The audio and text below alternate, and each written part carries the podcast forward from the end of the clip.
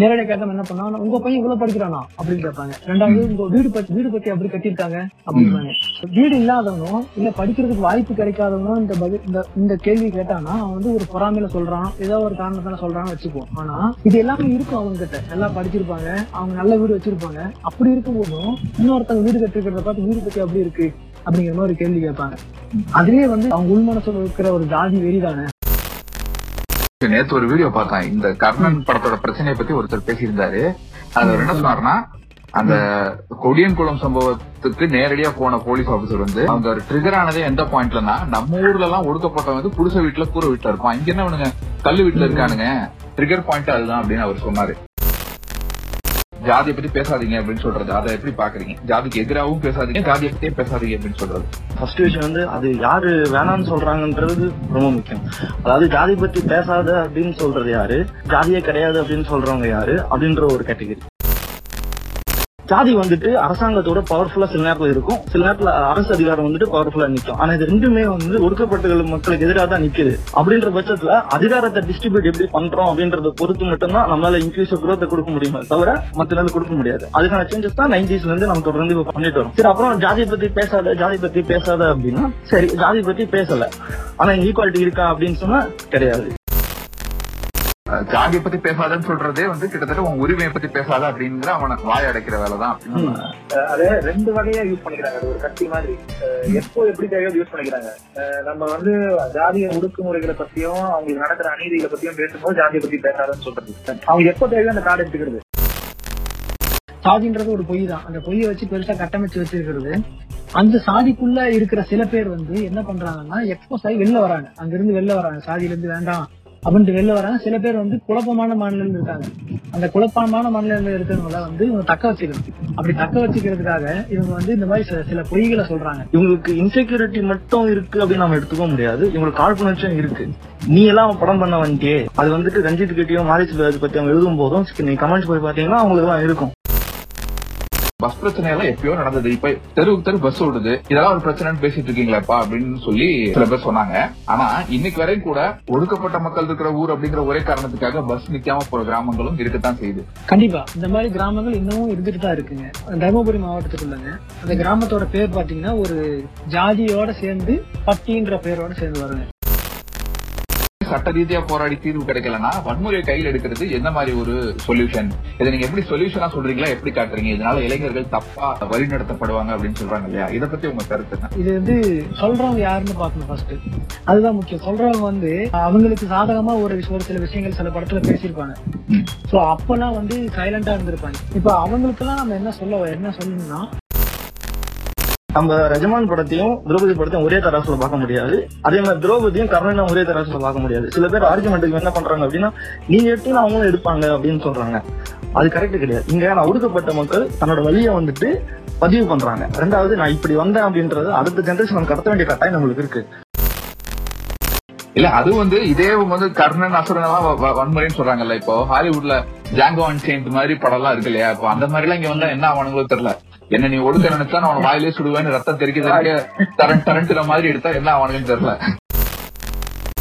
ஒரு ஒரு north Indian ஒருத்தர் ஒரு ட்வீட் போட்டிருந்தாரு. அது என்னன்னா காலா படத்துல வர்ற மாதிரி ஒரு சூப்பர் ஸ்டார் பட்டியல் சமூகத்தை சேர்ந்தவரா நடிக்கிறதெல்லாம் தமிழ் இந்திய சினிமா மொத்தத்துல எங்க தேடி பார்த்தாலும் நடக்காது அப்படின்னு சொன்னாரு. நான் அப்புறம் யோசிச்சு பார்த்தேன். அது ஆக்சுவலா உண்மை. லாஸ்ட் ஒரு தேர்ட்டி ஃபார்ட்டி இயர்ஸ்ல ஒரு ரஜினி மாதிரியோ ஒரு அமிதாப் பச்சன் மாதிரியோ யாரோ ஒருத்தர் வந்து பட்டியல் சமூகத்தை சார்ந்தவரா தன்னை அடையாளப்படுத்திக்கிட்டு நடிச்ச படம் எதுவுமே இல்ல. யோசிச்சு பார்த்தா.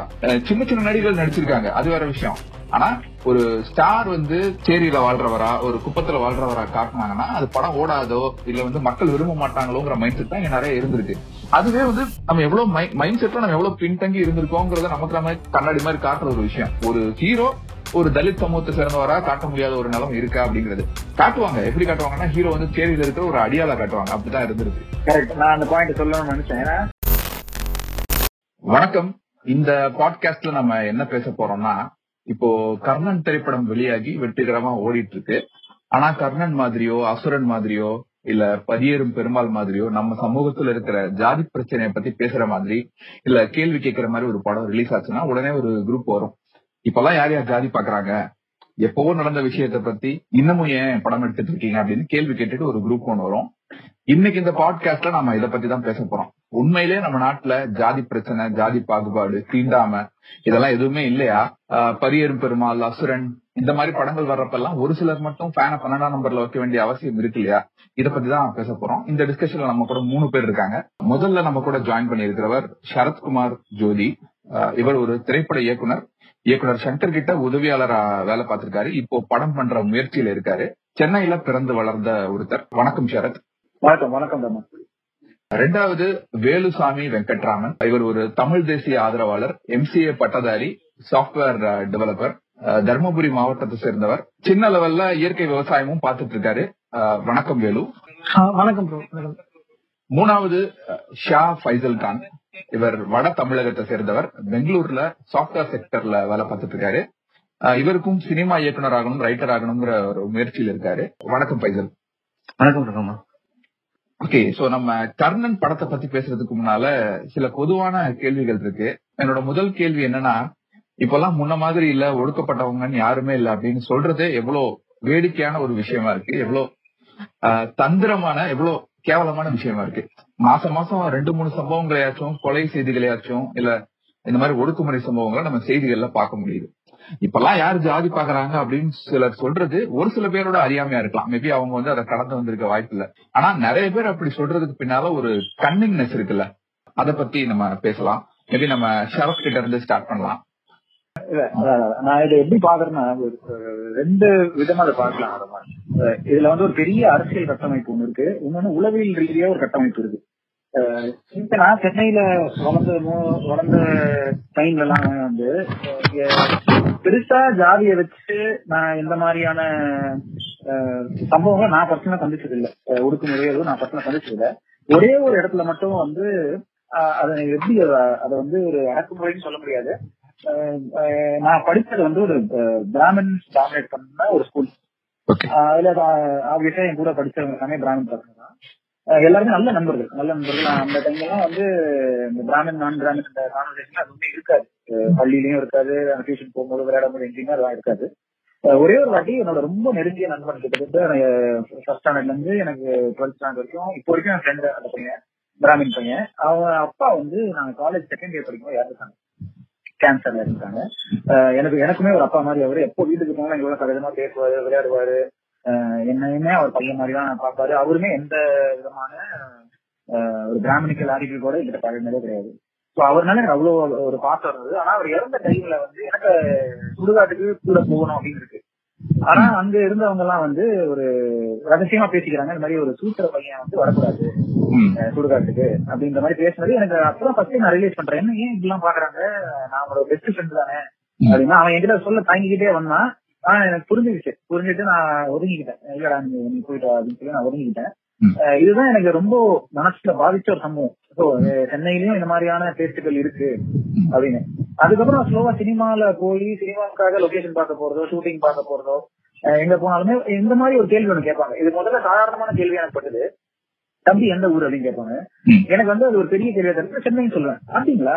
எத்தனை வருஷமா சென்னை இருக்கீங்க அப்படின்னு கேட்பாங்க. இல்ல நான் போறது வந்து சென்னை தான் அப்படின்னு சொல்லுவாங்க அதுக்கப்புறம் அப்பா எந்த ஊர் அப்படின்னு கேட்பாங்க. அப்பாவும் சென்னை தாங்க தாத்தா எல்லாருமே சென்னை தாங்க அப்படின்னு சொல்லுவேன். அது சொல்லும் போது அவங்களுக்கு ஒரு ஒரு சின்ன வியப்பு இருக்கும் ஒரு ஏமாற்றம் இருக்கும். அஹ் எனக்கு அது மூலம் புரியல. ஜாதிய பின்புலத்தை தெரிஞ்சுக்கிறதுனா என் ஊரை இப்படி நோண்டி நோண்டி என் தாத்தா எங்க வந்தாரு அப்பா எங்க வந்தாரு கேட்கறது அதுக்காக தான் எனக்கு ஒரு ரெண்டு வருஷம் தான் தெரிஞ்சது. சோ இது இருக்கும்போது இது இல்லைன்னு நம்ம மறக்கவே முடியாது. இது வந்து உளவியல் ரீதியாவே வந்து நம்ம மனசுல வந்து இந்த ஜாதிங்கிற கான்செப்ட் எடுத்து நீங்க பாத்தீங்கன்னா ஏதோ ஒரு வகையில நம்ம எல்லாருக்குமே வந்து இன்னொருத்தனை விட பெட்டரா இருக்கணும் உயர்ந்தவனா இருக்கணுங்கிற ஒரு உளவியல் சிந்தனை இருக்குல்ல நம்ம எல்லாருக்கும் குட்டியா இருக்குன்னு நான் நம்புறேன். இப்பெல்லாம் யாருப்பா ஜாதி பாக்குறாங்க அப்படின்னு கேக்குறதே வந்து ஜாதி இருக்குன்னு தெரிஞ்சு சொல்ற விஷயம் தான். அதாவது அதை பத்தி பேசாதீங்க. அது அப்படியே இருந்துட்டு போகுதுன்னு சொல்ற விஷயம். பேசணும். அது நம்ம எவ்வளவுக்கு எவ்வளவு அதிகமா பேசுறோமோ அப்பதான் எனக்கு தெரிஞ்சு அது அடுத்த தலைமுறைக்கு வந்து போய் சேரும். ஏன்னா எனக்கு இப்போ சமீப சமீப காலத்துல ரொம்ப பாதிச்ச ஒரு வீடியோ வந்து நான் இப்போ அந்த டிக்டாக் எல்லாம் பெருசா கவனிக்க மாட்டேன். இப்போ ரீசெண்டா பேஸ்புக்ல கொஞ்சம் வைரலா போயிட்டு இருந்தது. ஒரு ரெண்டு சின்ன பசங்க வந்து ஒரு ஜாதி பேர் சொல்லிக்கிட்டு வீரன் வீரன்னு. ஒரு குத்துப்பாட்டுக்கு டான்ஸ் ஆடுற மாதிரி ஒரு வீடியோ இருந்து பார்க்கும்போது ரொம்ப மனசுக்கு கஷ்டமா இருந்தது அந்த வீடியோ பார்த்து இது வந்து ஒரு விஷம் மாதிரி இல்லையா? நம்ம மனசு போயிடுச்சுன்னா அதுக்கப்புறம் அதை எடுக்கவே முடியாதுங்க. ஆமா இப்பெல்லாம் வந்து யார் ஜாதி பாக்குறா அப்படின்ற கேள்வியே வந்து பாத்தீங்கன்னா உள் மனசுக்குள்ள அவங்க ஒரு ஜாதியை வச்சுட்டு தான் யார் ஜாதி பாக்குறான்னு கேக்குறாங்க. அவங்க எல்லாம் எப்படி இருக்காங்கன்னா இப்போ இங்க இருக்கிற சில நடைமுறையில இருக்கிற சில சட்டங்கள் இருக்கு. அந்த சட்டங்களுக்கு பயந்தும் இன்னொன்னு வந்து பெரியார் பெரியார் மாதிரி ஆளுங்க எல்லாம் கொஞ்சம் பிரச்சாரம் பண்ணிருக்காங்க சாதிக்கு எதிரா. அந்த அந்த பிரச்சாரத்தினாலையும் சாதியை வந்து பொதுவெளியில சொல்றது அசிங்கம் அப்படின்றதுனாலயே இங்க இருக்க நிறைய பேர் வந்து சாதியை சொல்ல முடியாம இருக்காங்க. அத வந்து ஒரு எப்படி சொல்றது சொல்ல- முடியாம தடையா பாத்துட்டு இருக்காங்க. அது வந்து எப்ப வேணாலும் வெளிப்படும். அவங்க கிட்ட இருந்து வெளிப்படும். அடிக்கடி வெளிப்படும்.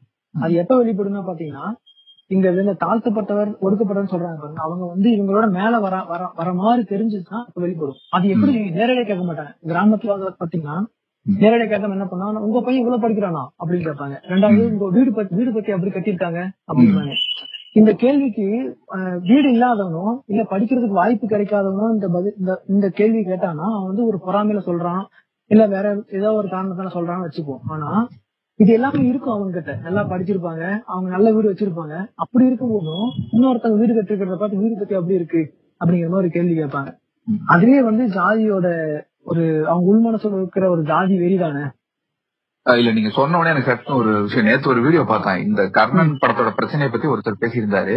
அது அவர் என்ன சொன்னாருன்னா அந்த கொடியன்குளம் சம்பவத்துக்கு நேரடியா போன போலீஸ் ஆபீசர் வந்து. அவங்க ட்ரிகர் ஆனதே எந்த பாயிண்ட்லன்னா நம்ம ஊர்ல எல்லாம் ஒடுக்கப்பட்டவன் வந்து குடிசை வீட்டுல கூரை வீட்டுல இருப்பான். இங்க என்ன அவனுங்க கல்லு வீட்டுல. இருக்கானுங்க. ட்ரிகர் பாயிண்ட் அதுதான் அப்படின்னு அவர் சொன்னாரு. ஆமா கேட்கும் போது எனக்கு ஆச்சரியமா வருது உங்களுக்கு நத்தம் இலவசம் படகுல ஞாபகம் நினைக்கிறேன். அந்த ஊர்லயும் இதே மாதிரிதான் வந்து பக்கத்துல இருக்கிற இந்த ஊர்ல இருக்க அந்த தலித் சமூகத்தை சேர்ந்த ஊர்ல இருக்கிறவங்க நிறைய படிச்சு கவர்மெண்ட் வேலைக்கு எல்லாம் போய் அவங்க நல்ல வீடு எல்லாம் கட்டி வச்சிருந்து நல்லா இருந்தாங்க. அதை பொறுக்காம தான் அவங்க வந்து இளவரசன் இளவரசன் அந்த பிரச்சனையில ஊருக்குள்ள போய் ஊரு வீட்டெல்லாம் இருக்கணுது ஜேசி வீட்டுலாம் வீட்டை வீட்டை உடைச்சாங்க. அந்த மாதிரி வந்து இவங்க அதை வந்து ஒரு ஒரு இவங்க முன்னேறி வரும்போது அவங்க வந்து அதை வந்து அழுத்த நினைப்பாங்க. சோ அந்த மாதிரி விஷயத்துல காட்டுவாங்க. இன்னும் இன்னொரு விஷயம் நான் வந்து பர்சனலா சில விஷயங்கள்ல நான் வந்து பா- பார்த்திருக்கேன். ஆஹ் எப்படி சாதி பார்ப்பாங்க அப்படின்ற விஷயம் அதை நான் சொல்றேன். நான் ஃபர்ஸ்ட் ஒர்க் பண்ணும்போது ஒரு கம்பெனில ஒர்க் பண்ணியிருந்தேன் கோயம்புத்தூர்ல. அங்க ஒருத்தர் என் கூட ஒர்க் பண்ற ஒருத்தர் வந்து என்ன சொன்னாங்கன்னா நான் வந்து ஒருத்தங்களை ஆளை பார்த்தாலே சாதியை கண்டுபிடிச்சிருவேன். அப்படின்னு சொன்னாங்க. அது எப்படி ஆளை பார்த்தாலே கண்டுபிடிப்பீங்கன்னு சொல்லி கேட்டப்போ அவங்க என்ன சொன்னாங்கன்னா அவங்க அவங்க பாக்குறதுக்கு அழுக்கா இருப்பாங்க சாதியை கண்டுபிடிப்போம்னா பர்டிகுலரா அவங்க வந்து எஸ்சியான்னு கண்டுபிடிச்சிருவேன் அப்படின்னு தான் சொன்னாங்க. எப்படி கண்டுபிடிப்பீங்க கேட்டா அவங்க வந்து அழுக்கா இருப்பாங்க. அவங்க மேல எல்லாம் ஒரு மாதிரி அழுக்கு இருக்கும். அவங்க சரியா நீட்டா இருக்க மாட்டாங்க. அதை பார்த்து கண்டுபிடிச்சிருவேன். ஆனா இதுவே வந்து ஒரு மோசமான கேவலமான விஷயமா இருந்தாலும் அவன் இப்படி யோசிக்கிறதே ரொம்ப காமெடியா இருக்கு இல்லையா? வந்து அழுக்கான ஆளுங்கிறவன் எல்லா ஜாதியில இருப்பான். அத ஒரு பெரிய பெருமையா அவங்க சொல்றது நான் அவன் இதை வச்சு கண்டுபிடிச்சிருவேன் அவன் பேரை வச்சு கண்டுபிடிச்சிருன்னு சொல்றது ரொம்ப காமெடியான அவங்க நினைச்சு அவன் அந்த ஜாதி இல்லைன்னா அவங்க மூஞ்சி போற ஆமா போற. நான் நான் அடுத்த செகண்டே நான் கேட்டேன். என்ன பார்த்தா உங்களுக்கு எந்த ஜாதி தெரியுதுன்னு சொல்லி கேட்டேன் நான். அதுக்கு அவங்க என்ன பதில் சொன்னாங்கன்னா தம்பி நான் நான் ரொம்ப நாளா யோசிக்கிறேன். உங்க- உன்னை பார்த்தா மட்டும் கண்டுபிடிக்கவே முடியல. நீயே சொல்லிடுறாங்களா அப்படிங்கிற மாதிரி ஒரு பதில சொன்னாங்க அவங்க. நல்லா இருந்துச்சு அது. அவங்க அவங்க கிட்ட அந்த திருப்பி அந்த கேள்வி கேட்டோடனே அவங்க நீ சொல்ற மாதிரி அவங்க ரியாக்ஷனை பார்க்கறதுல கொஞ்சம் நல்லா இருந்துச்சு. அது ஒரு சம்பவம். இன்னொரு சம்பவம் வந்து எனக்கு சென்னையில நடந்துச்சு. சென்னையில நான் வந்து ஒரு துணிக்கடையில வேலை பார்த்தேன் கேக்க நகர்ல. அங்க அந்த சம்பவம் நடந்துச்சு. டெய்லி ஒரு கடையில போய் சாப்பிட்டு வருவேன். அந்த கடையோட மேனேஜர் பாத்துட்டே இருந்துட்டு ஒரு நாள் என்கிட்ட கேட்டாரு தம்பி நீங்க தைரியம் பார்த்து சாப்பிடுறீங்க அவங்க யார் தெரியுமான்னு கேட்டாரு. உடனே யாருன்னு சொல்லி கேட்டப்ப அவங்க திருமாவளம் கட்சி தெரியுமா? அப்படின்னு கேட்டாரு. அப்போ அவர் என்ன சொல்ல வர்றாருன்னு நான் புரிஞ்சுட்டேன் அதனால இப்ப என்னென்ன பிரச்சனை உங்களுக்கு? அப்படின்னு சொல்லி கேட்டேன். நான் என் ஃபேஸ் வந்து கொஞ்சம் ஒரு மாதிரி ஆகிறத பார்த்து பார்த்த உடனே அவர் என்ன பண்ணாரு டைவர்ட் பண்றதுக்காக வந்து நாங்களும் எங்க வீட்டுல மாட்டுக்கறி சாப்பிடுவோம் தம்பி. அந்த மாதிரி ஒரு இப்படி அழுக்கா இருக்கிறதும் இந்த மாதிரி ஒரு மாட்டுக்கறி சாப்பிடுறோம் இந்த குறிப்பிட்ட சமூகம் தான் அப்படிங்கிற மாதிரியும் அந்த அந்த மாதிரி சில இவங்க சரத் சொன்ன மாதிரி உளவியல் கட்டமைப்பு நிறைய இருக்கு. அந்த அழுக்கா இருக்கிறாங்க. அழுக்கா இருந்தா இந்த கம்யூனிட்டி தான் அப்படிங்கறதே அவங்களுக்கு ஒரு உளவியலா தானே அவங்க அவங்க உளவியலா அவங்க மனசுக்குள்ள இருக்கு. நான் அப்ப அவங்க கிட்ட சொன்னேன். அழுக்கா இருக்கிறதுனால அவங்க வந்து கீழ்காவி கிடையாது. அவங்க வந்து வேலை செஞ்சிருப்பாங்க. நல்லா நிறைய உழைச்சிருப்பாங்க. அதனால வேர்வையா இருக்கும் அழுக்கா இருப்பாங்க. நீங்க சும்மா உட்காந்துருக்கீங்க ஏசி ரூம்ல உட்காந்துருக்கீங்க நீங்க உங்களுக்கு வேர்வை வராது அப்படிங்கிற மாதிரி நான் சொன்னேன். சோ அந்த மாதிரி உளவியா அவங்க வந்து நிறைய இந்த அழுக்குகளை உள்ள வச்சுக்கிட்டு வெளியே மறைச்சிட்டு வாழ்ந்துட்டு இருக்காங்க நிறைய பேர். பைசல் பொதுவாவே பெரிய அரசியல் புரியுதல் இல்லாதவங்க இங்க இருக்கிற ஜாதிய கட்டமைப்பு தெரியாதவங்க நான் சொல்றது நல்லவங்க. நல்லவங்கன்னா மனசளவுல எல்லாரும் நல்லா இருக்கணும்னு நினைக்கிறவங்க எப்படி பாப்பாங்கன்னா ஜாதியை பத்தி பேசி பேசிதான்ப்பா ஜாதியா வளருது அப்படின்னு நினைக்கிறவங்க தான் இருப்பாங்க இல்லையா? இந்த ரெண்டு எக்ஸ்ட்ரீம் எப்படி பாக்குறீங்க இந்த இன்னசென்ஸை யூஸ் பண்ற ஒரு கன்னிங்னஸ் இருக்குல்ல? ஜாதியை பத்தி பேசாதீங்க அப்படின்னு சொல்றது. அதை எப்படி பாக்குறீங்க? ஜாதிக்கு எதிராகவும் பேசாதீங்க ஜாதியை பத்தி பேசாதீங்க அப்படின்னு சொல்றது. இல்ல இல்ல ரெண்டு ரெண்டு விஷயமா நம்ம பிரிச்சுக்கலாம். ஃபர்ஸ்ட் விஷயம் வந்து அது யாரு வேணாம்னு சொல்றாங்கன்றது ரொம்ப முக்கியம். அதாவது ஜாதி பத்தி பேசாத அப்படின்னு சொல்றது யாரு? ஜாதியை பத்தி ஜாதியே கிடையாது அப்படின்னு சொல்றவங்க யாரு? அப்படின்ற ஒரு கேட்டகரி ரெண்டாவது கேட்டகரி என்ன அப்படின்னா நமக்கு வந்து நீதி கட்சி டைம்ல இருந்து நம்ம போறோம் அப்படின்னா நீதி கட்சி டைம்ல அவங்க ஒரு கூட்டத்தை சேர்த்து அவங்க வந்து ஜாதிக்கு எதிரான கிளர்ச்சிகளை கொஞ்சம் கொஞ்சமா பண்ணிட்டு வராங்க.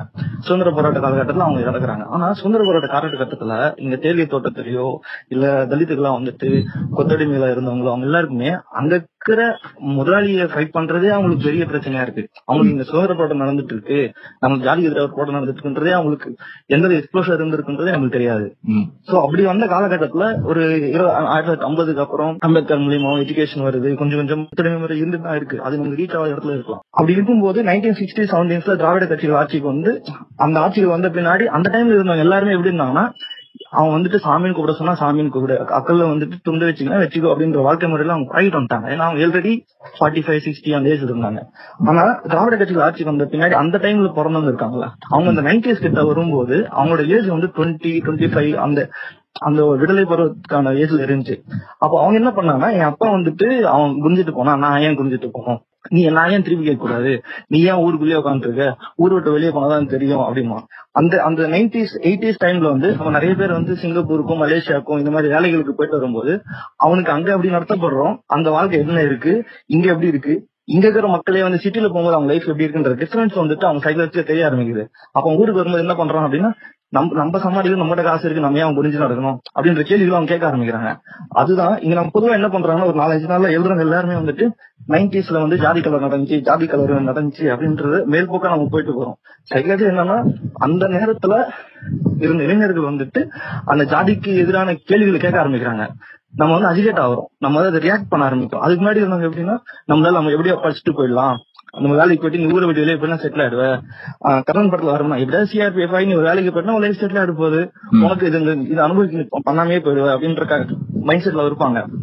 அதேதான் இன்னைக்கும் நிறைய இடத்துல இருக்கு. நீ படிச்சுட்டு இங்க வந்து தலித்துகள் வந்துட்டு இல்ல வந்து ஒடுக்கப்பட்ட மக்கள் எப்படின்னு நம்ம கால் பண்ணாலும் அந்த மக்கள் சேரிகள் அப்படி இருக்கும்போது படிச்சு முடிச்சோடனே அவங்களோட மென்டாலிட்டி எப்படி இருக்குன்னா ஒரு வெல் செட்டில் ஏரியால மூவ் பண்றதா தான் இருக்கும்.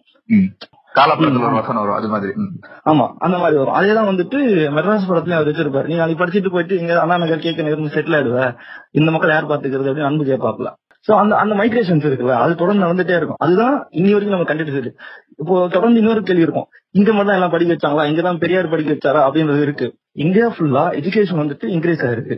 இப்ப நம்ம ஜிஆர்டி அந்த அந்த ரேட்டிங் நம்ம பார்த்தாலும் டுவெண்ட்டி ஃபைவ் பர்சன்ட் இந்தியாவோட டார்கெட் இருந்துச்சுன்னா அது டுவெண்ட்டி ஒன் பர்சன்ட் அப்படின்றது எஸ்சி எஸ்டி அவங்க வந்திருக்காங்க?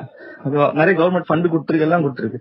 பட் என்னன்னா நீங்க ஓவரால் எஜுகேஷன் பார்க்கும்போது ஹையர் ஸ்டடிஸ் வரைக்கும் நம்ம எப்படி போய் சேர்ந்திருக்கோம் அப்படின்ற விஷயம் தான் பார்க்கும்போது நம்ம முன்னாடி இருக்கோம். ரெண்டாவது அஜுகேஷன் எஜுகேஷன் வந்துட்டு ஜாபுக்கான ஒரு விஷயம் மட்டும் இல்லாம அதிகாரத்துக்கான இடமும் மாற ஆரம்பிச்சது. நைன்டிஸ் டைம்ல வந்துட்டு கலைஞர் மூலியமா வந்துட்டு விஏஓ கொண்டு போயிட்டு உள்ள ஊர்ல போடுறது அதே மாதிரி ஒரு ஒவ்வொரு ஊர்லயும் வந்து மாவட்டத்துல போஸ்டிங்ஸ் போடும்போது பெண்களை வந்துட்டு ஆட் பண்றது. அந்த மாதிரி நம்ம வந்து இன்க்ளூசிவா சில சேஞ்சஸ் கொண்டு வரோம். ஐ திங்க் தாசில்தார் ரெவன்யூ ஆபீசர்லாம் அந்தந்த ஊர் ஜாதிக்காரங்களா இருக்கக்கூடாதுன்னு ஒரு கொண்டு. வந்தாரு. ஆமா. அது மட்டும் இல்லாம நம்ம என்ன பண்றோம் அப்படின்னா அந்த அதிகாரத்தை வந்து பரவலாக்க ட்ரை பண்றோம். ஜாதி வந்துட்டு அரசாங்கத்தோட பவர்ஃபுல்லா சில நேரத்துல இருக்கும். சில நேரத்துல அரசு அதிகாரம் வந்துட்டு பவர்ஃபுல்லா நிக்கும். ஆனா இது ரெண்டுமே வந்து ஒடுக்கப்பட்ட மக்களுக்கு எதிராக தான் நிக்குது.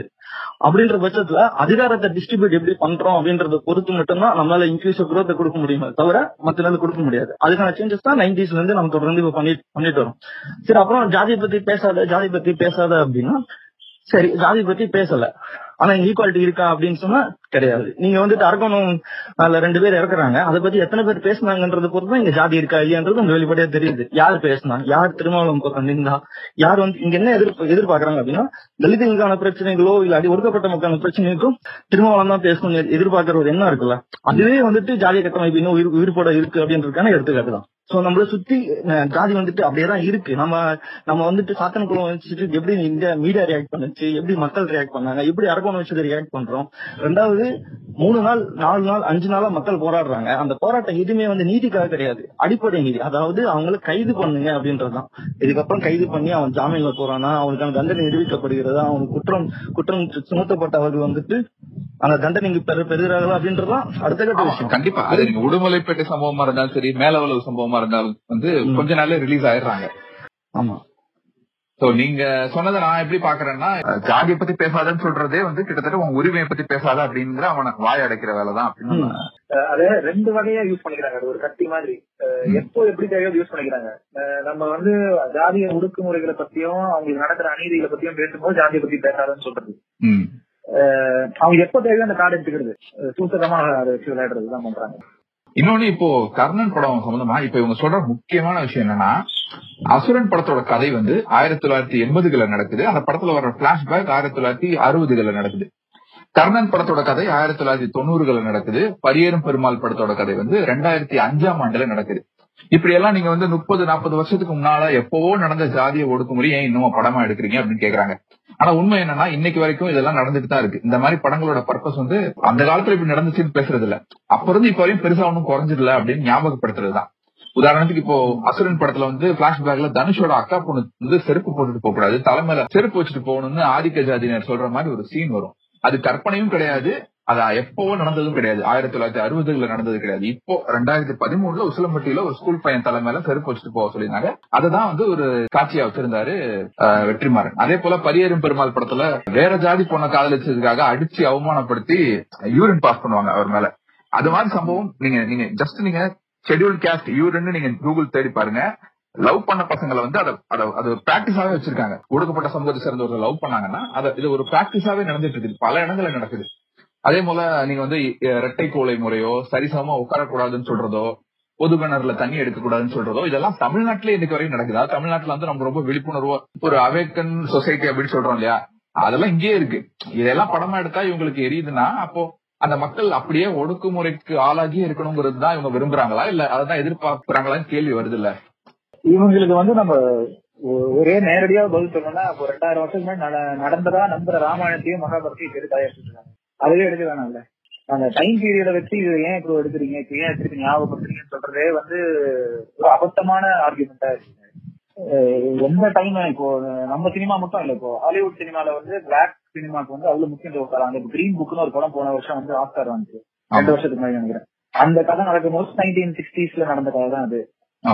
அதுக்கப்புறம் டுவெல் இயர்ஸ் ஆஃப் ஒரு படம் வந்துச்சு. அப்புறம் ஹிடன் ஃபிகர்ஸ் எல்லாம் இந்த கருப்பர்களுடைய எழுச்சியை பத்தி வர படங்கள் எல்லாமே வந்து இதுக்கு முன்னாடி இந்த நூறு ஆண்டுகள் நூத்தம்பது ஆண்டுகளா வந்து அமெரிக்கால நடந்த ஒடுக்குமுறையை பத்தி எடுத்துக்கிட்டு இருக்காங்க. கண்டினியூஸா எடுத்துக்கிட்டு இருக்காங்க. நம்ம சினிமால ரொம்ப வருஷத்துக்கு அட்லீஸ்ட் ஒரு ரெண்டு படமாவது வந்துரும். அது வந்து நல்ல படம் வந்துரும். ரெண்டு படம். இப்ப இப்ப இப்ப கூட இப்ப தியேட்டர்ஸ்ல ஒரு படம் Judas and the Black Messiah Black Messiah ஒண்ணு. இன்னொரு படமும் நான் கேள்விப்பட்டேன். ஒரு நைட்ல வந்து மால்கம் எக்ஸும் மார்டின் லூதர் கிங் இவங்க எல்லாம் சேர்ந்து பண்ற ஒரு கான்வர்சேஷனை வச்சு ஒரு நைட் நடக்கிற கதை ஒண்ணு வந்திருக்கா மியாமியாக்கு ஒண்ணு. இவங்க ஆ மியாமேட் ஒண்ணு இது. அவங்க ரொம்ப கான்ஸ்டன்டா எடுத்துட்டு இருக்காங்க அங்க நம்ம ரொம்ப கம்மியா எடுக்கிறோம். இல்ல அது வந்து இதே வந்து கர்ணன் அசுரன் எல்லாம் வன்முறைன்னு சொல்றாங்கல்ல இப்போ. ஹாலிவுட்ல ஜாங்கோ அன்சேண்ட் மாதிரி படம் எல்லாம் இருக்கு இல்லையா? இப்போ அந்த மாதிரி எல்லாம் இங்க வந்தா என்ன ஆவானுங்களோ தெரியல. என்ன நீ ஒடுக்க நினைச்சா நான் அவன் வாயிலே சுடுவேன்னு ரத்தம் தெறிக்க டரண்ட் டரண்ட்ற மாதிரி எடுத்தா என்ன ஆவானுங்கன்னு தெரியல. அமெரிக்க சினிமா இப்ப இத்தனைக்கும் நீங்க இங்க இந்தியா மாதிரி ஒரு நாட்டையும் அமெரிக்காவும் கம்பேர் பண்ணீங்கன்னா அங்கேயும் ஒடுக்குமுறை இருக்கு இங்கேயும் இருக்கு. ஆனா அங்க அட்லீஸ்ட் வந்து ஒரு கருப்பினத்தை சேர்ந்த ஒருத்தர் வந்து பிர- அதிபராக முடியுங்கிற நிலைமையில இருக்கு. இங்க எல்லாம் கம்பேர் பண்ணும்போது ரொம்ப கம்மி தாங்க ஆனா அங்கவே வந்து இன்னும் திரும்ப திரும்ப ஞாபகப்படுத்த வேண்டிய ஒரு அவசியம் இருக்கு. இப்ப நீங்க ஒரு அனிமேஷன் படம் ஜூட்டோபியா மாதிரி ஒரு அனிமேஷன் படத்துல கூட ரேஷியல் டிஸ்கிரிமினேஷன் என்ன மாதிரி வந்து விளைவுகளை நமக்கு ஏற்படுத்தும் சப்கான்சியஸ் மைண்ட்ல அப்படிங்கறத காட்ட வேண்டிய அவசியம் அந்த அளவுக்கு இருக்குங்கும் போது நம்ம இங்க படங்கள் எது- எடுத்துக்கிட்டே இருக்க வேண்டிய அவசியம் இருக்கு. நீங்க சொன்ன மாதிரி இப்போ இதெல்லாம் இப்ப இல்ல. நாட்டுல எங்கேயுமே ஜாதி பாகுபாடு இல்லைன்னு கூட வச்சுப்போம். அவங்க கற்பனைப்படி நம்ம ஒரு ஐநூறு வருஷம் முன்னோக்கி போயிட்டோம் கூட வச்சுப்போம். இப்ப இவங்க வந்து பிரிட்டிஷ் கிட்ட நம்ம அடிமையா இருந்ததை பத்தியும் சுதந்திர போராட்டத்தை பத்தியும் இன்னைக்கு வரையும் படமா எடுத்துட்டு இருக்கோம்ல. அது எப்படி நம்ம வரலாறோ அதே மாதிரி தானே இதுவும் நம்ம வரலாறு தானே. இப்போ நமக்கு நம்ம தாத்தாவுக்கும் நம்ம அப்பாவுக்கும் என்ன நடந்துச்சு நம்ம தெரிஞ்சுக்கணும்ல. அதையும் தாண்டி திரௌபதி தேவர் மகன் மாதிரி படங்களுக்கும் நம்ம இது எதுவும் சொல்றது இல்லையே. அதுவும் அதெல்லாம் ஜாதிய படங்கள் கணக்குல வராதுன்னு நினைக்கிறேன். டைட்டிலேயே ஜாதி பேர் இருக்கு. தேவர் மகன் அப்படின்னு. அப்புறம் வரார் கண்டியர் அப்படின்லாம் டைட்டில் வச்சு படங்கள்லாம் வந்திருக்கு. நம்ம ஊர்ல சின்ன கவுண்டர்னு வந்திருக்கு. எதிர்பார்க்கறாங்கன்னா எஜமான் மாதிரி ஒருத்தர் நடந்து போகும்போது அவங்க காலடி மண் எடுத்து நெத்தியில பொட்டு வச்சுக்கணும் எதிர்பார்க்கறாங்க. தேவர் மகன் எல்லாம் சொன்னீங்க நாட்டாம ஆஹ் பரம்பரை என்னென்னவோ படம் இருக்கு. அதெல்லாம் அட்லீஸ்ட் ஊருக்கு மாதிரி தொட்டுட்டு இருப்பாங்க. இந்த மாதிரி ஜாதி பெருமையா? தேவர் மகன்ல வந்து பாட்டே வச்சிருப்பாங்க சின்ன கவுண்டர்ல பாட்டு வச்சிருப்பாங்க அப்படி சின்ன கவுண்டர் தேவர் மகன். இது ரெண்டு ரொம்ப முக்கியமான படங்கள். எனக்கு எஜமான் ஒவ்வொரு தடவையும் டிவியில படம் பார்க்கும்போது ரொம்ப அருவருப்பா இருக்கும் அதை பார்க்கும்போது. எப்படி வந்து ஒரு சூப்பர் ஸ்டார் ஒரு கோடிக்கணக்கான ரசிகருக்கு ஒருத்தர் வந்து தான் நடந்து போகும்போது தன்னோட காலடி மண் எடுத்து நெத்தியில வைக்கலாங்கிறத அப்ரூவ் பண்ணாரு. அது எப்படி ஒரு இன்ட்ரோ சாங்க வச்சாருங்கிறது இப்பவே ஆச்சரியமா இருக்கு. இல்ல அதோட புரிதல் நிறைய பேருக்கு இல்லங்க. அதோட அவேர்னஸே இல்லங்கிறதா. இது இது என்ன ஆம் இருக்கு அப்படின்னு அவன் நினைக்கிறதா பிரச்சனை. ஏன்னா அவங்க வந்து அதுக்கான சூழ்நிலையில அவங்க வளர்ந்த மாதிரியோ இல்ல அது அது பத்தின செய்திகளோ அந்த வன்கொடுமைகளை பத்தின செய்திகளோ அவங்கள பாதிக்கிறது இல்ல அவங்க அதை பத்தி தெரிஞ்சுக்கிறது இல்ல முன்ன அந்த மாதிரி எக்ஸ்போசரும் கிடையாது எனக்கு தெரிஞ்சு. காஸ்ட் ஆங்கிலே கூட விட்டுருங்க. ஜாதிங்கிற ஒரு ஆங்கிள் கூட விட்டுருங்க. ஒரு தனி மனுஷன் போறான் அவன் காலடி மண் எடுத்து அவன் நெத்தியில வச்சுக்கிட்டு அவன் அவன்ட்ட அவன் சொல்றதை கேட்டுட்டு அடிமையா இருக்குங்கிற விஷயமே நீங்க ஜாதி கூட விட்டுருங்க. அது வந்து ஒரு வர்க்க ரீதியான அடிமைத்தனம் கூட வச்சுக்கோங்க. அது ஃபில்லிங்கிறத விட எவ்வளவு டேஞ்சரஸான விஷயம் அது. ஆமா நம்ம இதுல ரெண்டு விதமா பாக்கலாம் ஒண்ணு என்னன்னா நம்ம ஒரு தப்பு பண்ணிட்டு இருப்போம் அது தப்புன்னு நம்மளுக்கு தெரியாம சில விஷயம் பண்ணிட்டு இருப்போம் வீட்டுல நம்ம வந்துட்டு அம்மா தான் கிச்சன்ல இருக்கணும் அப்படின்றது நம்ம மென்டலா நினைச்சிருப்போம். அதுல தப்பா சரியா எங்க வீட்டுல அப்பா அம்மா உடம்பு சில அன்னைக்கு கூட அம்மா போய் கிச்சன் நின்று இருப்பாங்க அது நம்ம சைக்கலஜா பிராக்டிஸ் இருக்கும். இந்த இந்த எஜமான் மாதிரி படங்கள் எல்லாம் வந்துட்டுனா அவங்க வந்து அவங்க என்ன நினைச்சிருப்பாங்க அப்படின்னா ஊர்லயே ரொம்ப மதிக்கிற ஒரு ஆளு அப்படின்ற பாயிண்ட் ஆஃப் மட்டும் தான் யோசிச்சிருப்பாங்க. சோ அதை எக்ஸ்போஸ் எக்ஸ்போஸ் பண்றதுக்கு அவங்க என்ன பண்றாங்க அப்படின்னா அவங்க அவர் நடந்து போனா கால்ல விழுவாங்க. அவர் ரோட்ல போனா எல்லாம் நின்றுருவாங்க. அவர் சொன்ன எல்லாம் கேட்பாங்க. அப்படின்ற கட்டமைப்பு வராங்க. இது எவ்வளவு பெரிய அடிமைத்தனம் எவ்வளவு பெரிய பிரச்சனை அப்படின்றது அவங்க தெரிஞ்சோ தெரியாம கூட எடுத்துருக்கலாம். ஆனா நீங்க திரௌபதி மாதிரி படங்கள் வந்துட்டு நீங்க தெரியாம எடுத்ததா எடுத்துக்கவே முடியாது. நம்ம ரஜமான் படத்தையும் திரௌபதி படத்தையும் ஒரே தராசுல பார்க்க முடியாது. அதே மாதிரி திரௌபதியும் கர்ணனும் ஒரே தராசுல பார்க்க முடியாது. சில பேர் ஆர்குமெண்ட்டுக்கு என்ன பண்றாங்க அப்படின்னா நீங்க எடுத்தீங்கன்னா அவங்களும் எடுப்பாங்க அப்படின்னு சொல்றாங்க. அது கரெக்ட் கிடையாது. இங்க நான் ஒடுக்கப்பட்ட மக்கள் தன்னோட வழியை வந்துட்டு பதிவு பண்றாங்க. ரெண்டாவது நான் இப்படி வந்தேன் அப்படின்றது அடுத்த ஜெனரேஷன் கடத்த வேண்டிய கட்டாயம் நம்மளுக்கு இருக்கு. இப்போ சரி நம்ம பிளாக்ஸ் அமெரிக்கன் ஆப்பிரிக்கன் அமெரிக்கன்ஸ் விட்டுருவோம்.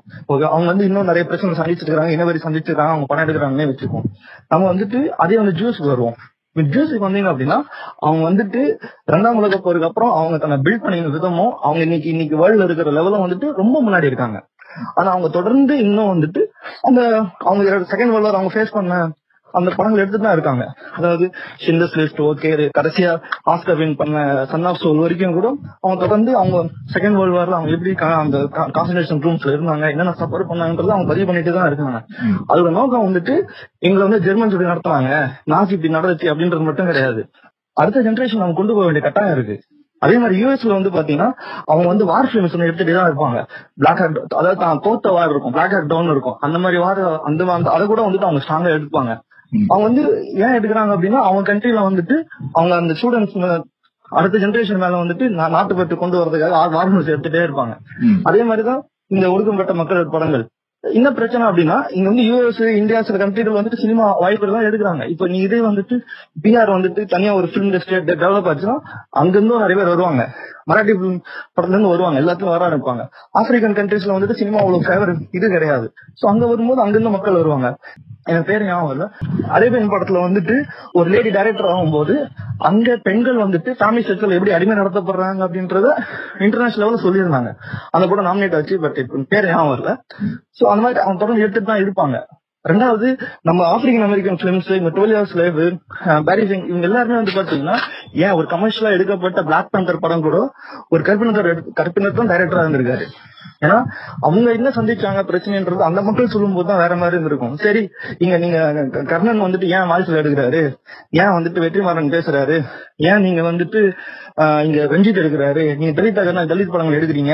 நீங்க ஒடுக்கப்பட்ட மக்கள் ஒடுக்கப்பட்ட படங்கள் எடுக்கிறீங்க. முத்திரகுப்தர நீங்க. நைன்டிஸ்லயும் எயிட்டிஸ்லயும் செவன்டிஸ்லயும் இல்ல அது நடந்த காலகட்டத்துல நீங்க எத்தனை படத்தை வந்துட்டு அந்த மக்கள் ரெப்ரசென்ட் பண்ணி எடுத்து கொடுத்தீங்க அப்படின்னா ஒண்ணும் கிடையாது. சோ இந்த இடத்துல ஆஃப் த டாபிக் நான் ஒரு ஒரு கேள்வி உங்க மூணு பேர்ட்ட வைக்கிறேன். ஹாலிவுட்ல இந்த மாதிரி படங்கள் வந்திருக்கு நம்ம சொல்றோம் இல்லையா? இப்போ நீங்க உங்க நீங்க ரொம்ப பார்த்து ரசிச்ச இல்ல உங்களை ரொம்ப டிஸ்டர்ப் பண்ண படங்களை பத்தி. அது வந்து ஹிட்லர் பண்ண கொடுமைகளா இருக்கட்டும் இல்ல சிண்ட்லஸ் லிஸ்ட் மாதிரி படங்களா இருக்கட்டும் பாய் இன் தி ஸ்டைப் பைஜாமா அந்த மாதிரி படங்களா இருக்கட்டும் இல்ல இந்த நீங்க கருப்பின மக்கள் பத்தி பேசுறதுல இவர் சொன்ன மாதிரி கமர்ஷியலா Black Panther Green Book Hidden Figures Fruitvale Station இந்த மாதிரி நிறைய படங்கள் இருக்குல்ல. இதுல வந்து உங்களை டிஸ்டர்ப் பண்ண படங்கள் இல்ல நீங்க ரொம்ப ரசிச்ச படங்கள் இல்ல இது ஆங்கில படமா இருக்கணும்னு கூட அவசியம் இல்ல. சொன்னீங்கன்னா பாக்குறவங்க இந்த மாதிரி நல்ல படங்கள் இருக்குங்கிறத சொன்னீங்கன்னா நல்லா இருக்கும். எனக்கு வந்து ஜோடோ ராக்கெட் வந்து ரொம்ப நல்லா இருந்துச்சு ரீசெண்ட் டைம்ஸ்ல. ஒரு சின்ன பையனோட பெர்ஸ்பெக்டிவ்ல வந்து எப்படி ஜெர்மனியும் ஜெர்மனோட மிலிட்ரி அக்விசேஷன்ஸ்ல வந்து பிரான்ஸ் வந்து எப்படி காலி பண்ணாங்க. அங்க இருந்த பொதுமக்கள் எல்லாம் வந்து எப்படி டார்ச்சர் பண்ணாங்கிறத வந்து ஒரு சின்ன பையனோட பர்ஸ்பெக்டிவ்ல ரொம்ப டார்க் காமெடியா சொல்லி நம்ம ஒரு இடத்துல கண்கலங்க வச்சிருவாங்க. அந்த கார்லெட் ஜான்சன் இறந்துருப்பாங்க. அந்த பையன் நடந்து வந்து அவளுக்கு ஷூ லேச மாட்டிட்டு அழுவாங்க. எத்தனை வாட்டி அந்த சீன் பார்த்தா எனக்கு கண்ட வேண்டும் ரீசெண்ட் டைம்ஸ்ல அந்த படம் எனக்கு ரொம்ப பாதிச்சது. அதுக்கப்புறம் ஒரு புக் ஒண்ணு சொல்லணும்னு நினைக்கிறேன். ரெண்டு புக் இது நான் முடிஞ்சா வாங்கி படிங்க. Killers of the Flower Moon அப்படின்னு ஒரு புக் இது வந்து முதல்ல மார்டின் ஸ்கார்சேசி வந்து லியானோ டிகாப்ரியோ வச்சு எடுக்கிறதா பேசிட்டு இருந்தாங்க. ஆனா அது இப்போ எடுக்கிறாங்கன்னு தெரியல. ஆமா எடுத்துட்டு இருக்காங்க. இந்த வருஷம் ரிலீஸ் ஆகுறது நினைக்கிறேன். ஆமா. எடுத்துட்டு இருக்காங்க. அப்படியா? ஓ, super. அந்த அதோட களம் என்னன்னா நேட்டிவ் அமெரிக்கன்ஸ் இருக்காங்க இல்லையா அந்த ரெட் இண்டியன்ஸ் சொல்லுவோம். அந்த நேட்டிவ் அமெரிக்கன்ஸ் கிட்ட இருந்த நிலத்தை வந்து ஆயிலுக்காக வந்து எப்படி அங்க இருந்த பணக்காரர்கள் வந்து பிடுங்கி முடிஞ்ச அளவுக்கு அவங்க எந்த ஏமாத்தி அந்த நிலத்தெல்லாம் வாங்கி கொடுக்க மறுத்தவங்க எல்லாம் வந்து எப்படி கொலை பண்ணாங்க ஆயிலுக்காக அந்த எப்படி வந்து ஒரு கிரைம்னால அமெரிக்காவே பில்ட் ஆயிருக்கு.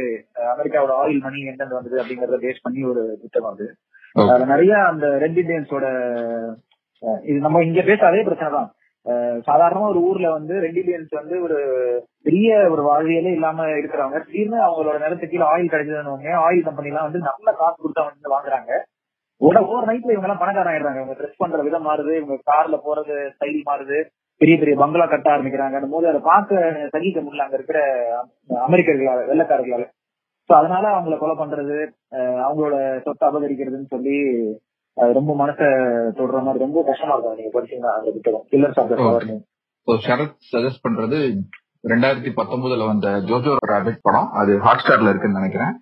And Killers of the Flower Moon அப்படிங்கிற புத்தகம். Okay, uh, ஃபைசல் ஆஹ் எனக்கு டுவெல் இயர்ஸ் ஆஃப் ஸ்லேவ்ல ஒரு ஒரு சீன்ல வந்துட்டு அந்த ஹீரோ வந்துட்டு கயிறை கட்டி மரத்துல தொங்க விட்டுருப்பாங்க. அவர் வந்து அந்த விரல் நுனியில தான் நின்றுட்டு இருப்பாரு. அது ஃபுல் டே நிப்பாரு. அந்த நேரத்துல அது ஒரு சிங்கிள் ஷாட் வச்சிருப்பாங்க. அதுல வந்து பாத்தீங்கன்னா பின்னாடி வந்துட்டு அவங்க கருப்பு நிறத்துல நிறைய பேர் பணியாட்களா இருப்பாங்க. அங்க வேலை செஞ்சுட்டு இருப்பாங்க. அங்க இருக்கிற வெள்ளை இனத்த பெண்களும் அங்க இருப்பாங்க. ஆனா யாராலையுமே வந்துட்டு அது அது எப்படி இருக்கும்னா அவங்களால தனக்கு முன்னாடி ஒரு அவ்வளவு பெரிய பிரச்சனை நடக்குது. ஆனா அது போய் எதிர்த்து கேட்க முடியாத நிலைமை இருக்கும். அதை அவங்க டெய்லியும் பார்த்து பழகி அதோட வாழ்ந்து இருக்கிறதுனால வந்துட்டு சில பேர் அதை இக்னோர் பண்ணி வாழ்வாங்க. அவருக்கு க்ளோஸ் ஆகிற ஒரு லேடி மட்டும் வந்து தண்ணி கொடுப்பாங்க. அதுக்கப்புறம் வேற ஒரு வெள்ளை இனத்தர் ஒருத்தர் வந்த பின்னாடி வந்துட்டு அவரை ரிலீஸ் பண்ணுவாரு. அந்த அந்த மூன்று நிமிஷம் இருக்குல்ல அது அந்த டோட்டல் சீனும் அவங்களோட வாழ்க்கையை வந்துட்டு அப்படியே அவங்களுக்கு பிரதிபலிக்கும் கன்வே பண்ணும். அதுக்கப்புறம் ரெண்டாவது வந்துட்டு நான் முன்ன மிஸ் பண்ண அந்த படம் அரேபியன் அரேபியன் படம் அது பேரு வஸ்தா அந்த படத்துல வந்துட்டு அந்த ஃபேமிலி ட்ரீ ஒன்னு இருக்கும். அந்த ட்ரீல வந்துட்டு அந்த குழந்தை எல்லாமே அவங்க வீட்டுல வந்து ஒரு பேரு எல்லாம் ஒட்டி வச்சிருப்பாங்க. அந்த குழந்தை வந்து அவங்க அம்மா கிட்ட கேட்கும். ஏன் அந்த ட்ரீல எல்லாமே ஆண்களாவே இருக்காங்க அப்படின்னு கேட்கும். சோ அவங்க வந்துட்டு அந்த ஃபேமிலியில அவங்க அப்பா பெரியப்பா அப்படிதான் இருக்கும் தவிர பெண்கள் ஆக்ட் பண்ணியே இருக்க மாட்டாங்க. ஸோ இது இது இந்த ரெண்டு சீன்ஸ் வந்துட்டு it's it has high value அப்படின்னு தோணும். அதுக்கப்புறம் தமிழ்ல எடுத்து மலையாளத்துல எடுத்தீங்க அப்படின்னா இந்த கிரேட் இண்டியன் கிச்சன்ல ரொம்ப முக்கியமான சீன் வந்து ஆண்கள் வந்துட்டு நாங்க இன்னைக்கு சமைக்கிறோம் அப்படின்னு சொல்லியிருப்பாங்க. சோ பெண்கள் ஃப்ரீயா இருக்கட்டும் அப்படின்ட்டு. சோ எல்லாரும் சாப்பிட்டு முடிச்ச பின்னாடி அந்த பொண்ணு கிச்சன் வந்து பாத்துச்சுன்னா அந்த சாமான் கீமான் அப்படி கண்ணா மின்னு போட்டு வச்சு சமையல் அறைய வந்து ரொம்ப ஒரு மாதிரி குப்பு குளமா இருக்கும். அதுக்கு அவங்க என்ன சொல்லியிருப்பாங்க அப்படின்னா today is free for women அப்படின்ற மாதிரி சொல்லியிருப்பாங்க. ஆனா அந்த விஷயம் அப்படியே இருக்கும். அது ரீசன் அதே சேம் கண்டென்ட் வந்து நீயா நானால ஒரு நாள் முன்னாடி ஒருத்தர் பேசியிருந்தாரு. அந்த பெண் வந்துட்டு எப்பயாவது ஒரு தடவை வந்து ட்ரீட்டுக்கு வெளியே போலாம் அப்படின்னு பேசுறதுல வந்து ரெண்டு சைக்காலஜி இருக்கு. இப்ப நீங்க வெளியே உங்க ஒய்ஃபை கூட்டு போறீங்க அப்படின்னா நீங்க ஆக்சுவலா வந்துட்டு அவங்களுக்கு அந்த கிச்சன்லயும் சேர்த்து ஃப்ரீடம் தரீங்க. ஆனா நீங்க வீட்டுல ஒரு உணவு ஆர்டர் பண்றீங்க. இல்லமா நீங்க சமைக்க தேவையில்ல நான் ஆர்டர் பண்றேன் அப்படின்னு கொண்டு வரீங்க அப்படின்னா நீங்க அந்த சாப்பாடை சமைக்கிறதோட சேர்த்து அதுக்கப்புறம் அந்த பெண் திருப்பி வந்து அந்த பாத்திரம் எல்லாம் கழுவி வச்சு தூங்க வேண்டிய கட்டாயம் இருக்கு. சோ அவளுக்கு பிப்டி பர்சன்ட் தான் ஒர்க் நீங்க ஃப்ரீடம் கொடுக்குறீங்க. சோ அந்த சைக்காலஜி சொல்லிருக்காங்க ஃபைசல் ரெக்கமெண்ட் பண்ணியிருக்கிறது டுவெல் இயர்ஸ் ஸ்லேவ் படம். ஐ திங்க் ஆஸ்கர் வின் நினைச்சல டுவெல் இயர்ஸ் ஸ்லேவ் ஆமா டெய்லர்ஸ் ஆஃப் ஆஸ்கர் ஆமா two thousand thirteen release and இன்னொரு படம் Wadjda two thousand twelve movie இன்னொன்னு சமீபத்தில் ரொம்ப பிரபலமா அதிக பேரால பேசப்பட்ட கிரேட் இந்தியன் கிச்சன் மலையாள படம்.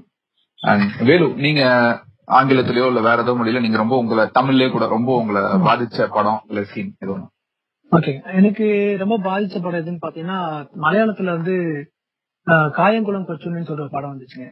அந்த படத்துல பாத்தீங்கன்னா ஒரு கிராமத்துல எப்படி சாதி சாதியால ஒருத்தன் வந்து எப்படி அடிமைப்படுத்தப்படுறான் அவன் மேல வந்து அதே மக்களுக்கு எப்படி வன்முறை வன்- அது வன்முறைன்னு இவங்க சொல்லுவாங்க அந்த வன்முறை மூலமா இவன் வந்து அந்த உரிமையில எப்படி வாங்கி தரான் அப்படிங்கிற மாதிரி ஒரு ஒரு காட்சி அமைப்பு படம் இருக்குங்க. அந்த படம் எனக்கு ரொம்ப பாதிச்ச படங்க புக்குன்னு பாத்தீங்கன்னா புக்ல வந்து புக்கு படிக்கல ஆக்சுவலா நியூஸ்ல வந்து கதைகளின் கதை போடுவாங்கல்ல. சோ அதுல பார்த்து நான் ரொம்ப ஆச்சரியப்பட்ட ரெண்டு ரெண்டு பேர் வந்திருக்காங்க ஒண்ணு வந்து மலாலா. இன்னொன்னு வந்து பாத்தீங்கன்னா பூலாந்தேவி. நம்ம ஊர்ல அடிக்கடி ஒரு பொண்ணை பார்த்து கேட்பாங்க "இவ பெரிய பூலாந்தேவி அப்படின்னு சொல்லி சொல்லுவாங்க. அப்பெல்லாம் எனக்கு தெரியல. இப்ப ஏன் அப்படி சொல்றாங்க அப்படின்னு சொல்லிட்டு. ஆனா அவங்க கதையை நான் கேட்டப்புறம் அது பெரிய ஒரு இன்ஸ்பிரேஷனா இருந்துச்சு. இந்த மூணு பேரும் மூணுத்தையும் நான் கொஞ்சம் இன்ஸ்பிரேஷனா இருந்துச்சு நான் படிக்கும்போது. எனக்கு அஹ், ரொம்ப டிஸ்டர்ப் பண்ணதுன்னா நிறைய படங்கள் பாக்குறவங்களுக்கு தெரியும். மத்த சில பேருக்கு இந்த படம் தெரிஞ்சிருக்க வாய்ப்பு இல்ல. இங்க இருக்கிறவங்க எல்லாருக்கும் தெரிஞ்சிருக்கும்னு நினைக்கிறேன். ஃப்ரூட்வெல் ஸ்டேஷன் அப்படிங்கிற படம் பிளாக் பேந்தர் டைரக்டரோட முதல் படம்னு நினைக்கிறேன்.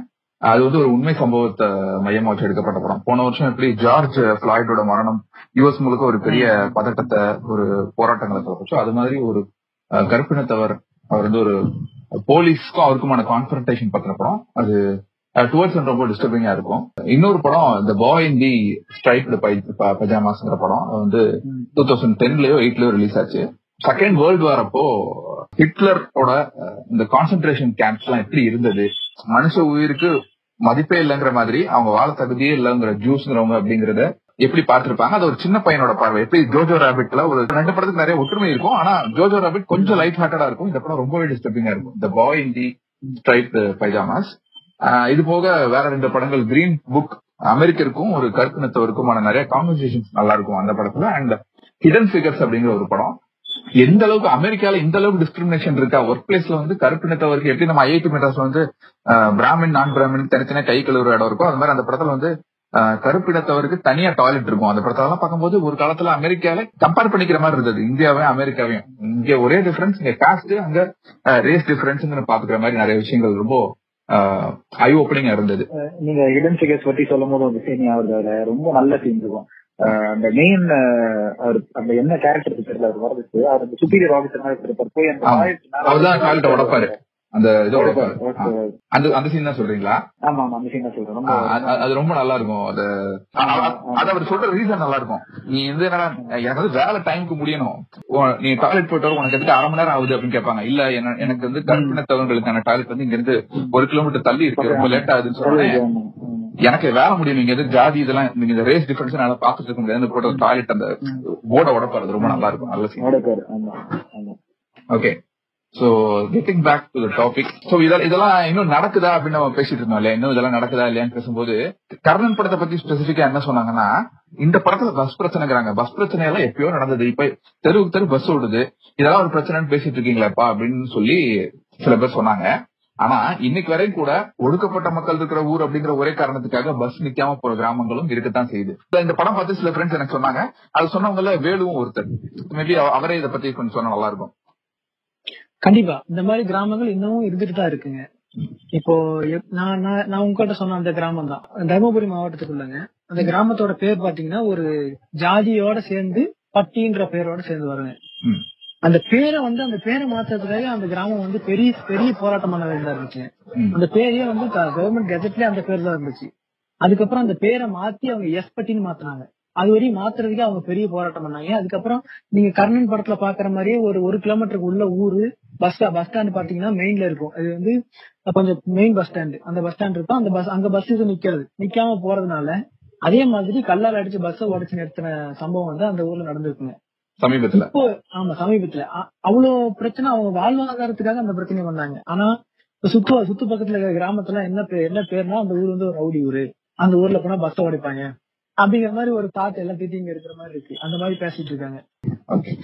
சோ இன்னொரு விஷயம் இப்போ அதே இந்த படம் மேல வைக்கப்படுற இன்னொரு முக்கியமான குற்றச்சாட்டு என்னன்னா உரிமைகளுக்காக போராடுறீங்க சட்ட ரீதியா போராடி தீர்வு கிடைக்கலன்னா வன்முறையை கையில் எடுக்கிறது என்ன மாதிரி ஒரு சொல்யூஷன் இதை நீங்க எப்படி சொல்யூஷனா சொல்றீங்களா? எப்படி காட்டுறீங்க? இதனால இளைஞர்கள் தப்பா வழிநடத்தப்படுவாங்க அப்படின்னு சொல்றாங்க இல்லையா? இத பத்தி உங்க கருத்து என்ன? இல்ல இது வந்து சொல்றவங்க யாருன்னு பாக்கணும் ஃபர்ஸ்ட் அதுதான் முக்கியம். சொல்றவங்க வந்து அவங்களுக்கு சாதகமா ஒரு ஒரு சில விஷயங்கள் சில படத்துல பேசியிருப்பாங்க. சோ அப்பெல்லாம் வந்து சைலண்டா இருந்திருப்பாங்க. எதுவுமே பேச மாட்டாங்க. அப்பெல்லாம் அதை வந்து வரவேற்று அமைதியா இருந்துருவாங்க. ஆனா இந்த மாதிரி உரிமைக்காக யாராவது ஒருத்தர் பேசும்போது ஒரு பேசி ஒரு படம் வந்துச்சுன்னா அப்ப மட்டும் இதை வந்து நீங்க இப்படி பேசலாமா? இது சட்டத்துக்கு புறமானது இல்லையா? அப்படின்னு சொல்லிட்டு டோட்டலா சட்டத்தையே மொத்தமா படிச்சுட்டு அந்த சட்டத்தை ஃபுல்லா ஃபாலோ பண்றவங்க மாதிரியே பேசுவாங்க. ஆனா சட்டத்துல இருக்க எல்லாம் நல்லா படிச்சு ஓட்டைகள் தெரிஞ்சவங்களா இருப்பாங்க. கண்டிப்பா. இப்ப அவங்களுக்கு எல்லாம் நம்ம என்ன சொல்ல என்ன சொல்லணும்னா ஃபர்ஸ்ட் இது முன்னாடி நடந்த சம்பவம். முன்னாடி இப்படி நடந்துச்சுன்னு சொல்லிட்டு இப்ப வந்து போட்டு காட்டுறாங்க. இந்த மாதிரி நடந்தா இந்த இடத்துல அவங்க பஸ் நிறுத்தினாங்க அப்படிங்கிற மாதிரி ஒரு ஒரு இதை காட்டுறாங்க. சோ அவங்க முன்னாடி நடந்ததுதான் காட்டுறாங்களே தவிர இதுக்கு மேல இருக்கவங்க பண்ணுங்கன்னு சொல்லிட்டு காட்டல. ஆனா இங்க நிறைய படம் வந்து இதுக்கு மேல பண்ணுங்கன்னு சொல்லிட்டே வருது. அந்த படத்தை ஆதரிச்சவங்க தான் இந்த கேள்வியை கேக்குறாங்க. அவரோட பாயிண்ட் ஆஃப் வியூ தான். யார் சொல்றாங்கன்றது ஒரு விஷயம்.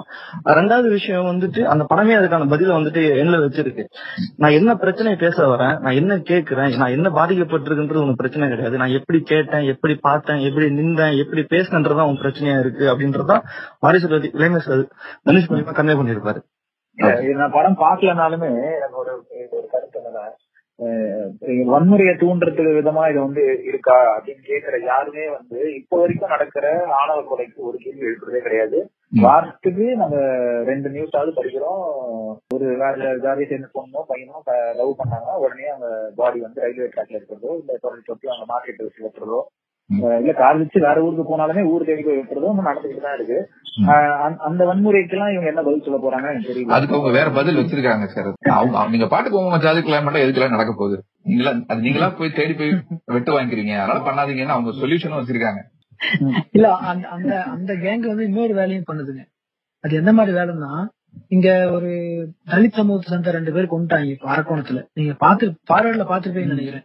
அவங்க கொன்னதுக்கு சா- சாதிதான் காரணம்னு சொல்லிட்டு கிட்டத்தட்ட எல்லாருமே பேசுறாங்க. ஆனா ஒரு குறிப்பிட்ட குறிப்பிட்ட சிலர் மட்டும் என்னன்னு பேசுறாங்கன்னா அவங்க போயிட்டு அங்க போய் டிராக்டருக்கு டீ வச்சாங்க. அங்க போயிட்டு ஜேசிபி டீ வச்சாங்க. அந்த மாதிரி ஒரு அவதூறு பரப்புறாங்க. இதே மாதிரி நிறைய இடத்துல நடந்திருக்கு. தலித் சமூகத்தை சேர்ந்த பையன் வேற சமூகத்தை சேர்ந்த ஒரு பொண்ணை கல்ல ஒரு லவ் பண்ணி கூட்டிட்டு வந்துட்டான்னு வச்சுங்க அவங்க வீட்டுல ஒத்துக்கணும் அந்த பையனை போய் என்னன்னு கேஸ் கொடுக்குறாங்க தெரியுமா? இந்த பையன் எங்க வீட்டுல நகையை திருடிட்டு போயிட்டான் இந்த மாதிரி இந்த மாதிரி கேஸ கொடுத்து அது திசை திருப்புறது அவன் பண்ணது நியாயமாவே இருந்தாலும் ஆனா இவங்க வந்து இவங்க பக்கத்துல இருக்கிற சில பேரை சமாதானப்படுத்தணும்ல. பொதுவா சிந்திக்கிற சில பேரை சமாதானப்படுத்தணும் இவங்க. அந்த தேவை அவங்களுக்கு இருக்கிறதுனால அந்த சமாதானப்படுத்துறதுனால இவங்கள வந்து இவங்க மேல ஒரு பழி சுமத்துற மாதிரி ஒரு ஒரு வேலையை செய்யற செய்யற கும்பல் தான் அந்த மாதிரி வந்து வன்முறை தோன்றீங்களே அப்படின்ட்டு கேள்வி கேட்கிற கும்பலா இருக்கு. சோ அடுத்த கேள்வி என்னன்னா பாரஞ்சித்தும் அரசியல் வர்றது முதல்ல இருந்து அரசியல் படங்கள் தான் எடுக்கிறாங்க. வெற்றிமாறன் அவர்களும் வந்து அரசியல் படங்கள் எடுக்க ஆரம்பிச்ச பின்னால இதுக்கப்புறம் தான் தமிழ் சினிமாவே கெட்டு போச்சு. இளைஞர்கள் எல்லாம் ஜாதி பத்தி பேச ஆரம்பிச்சிட்டாங்கன்னு சில பேர் ஒப்பாரி வைக்கிறாங்க இல்லையா? ஆனா எல்லாருமே இன்னைக்கு ஜாதியை பத்தி பேச ஆரம்பிச்சிருக்கோங்கிறது உண்மை. ஆனா ஜாதி வேணாம்னு தான் பேச ஆரம்பிச்சிருக்கோம். ஆனா நீங்க ஏற்கனவே சொன்ன மாதிரி சின்ன கவுண்டர் தேவர் மகன் எஜமான் நாட்டாம சூரியவம்சம் குட்டிப்புலி தேவரட்டம் வரைக்கும் எல் நேரடியாவும் மறைமுகமாவும் திரும்ப திரும்ப திரும்ப ஜாதி பெருமை பேசினாங்க. சம்பவம் இந்த கட்டமைப்பை கேள்வி கேட்கிற இந்த கட்டமைப்பை உடைக்க நினைக்கிற படங்கள் வரும்போது அவங்களுக்குள்ள ஒரு இன்செக்யூரிட்டி வருது இல்லையா? கர்ணன் அசுரன் கூட வன்முறை வந்துருச்சுன்னு இவங்க ஒரு குற்றம் சொல்றாங்க. ஆனா பரியரும் பெருமாளோ இல்ல மத்த படங்களோ வந்து என்ன சொல்லுது? ஜாதியை வச்சு ஒடுக்காதீங்க படிச்சு முன்னேறுங்கன்னு தான் மெட்ராஸ் இந்த மாதிரி படங்கள்லாம் சொல்லுது.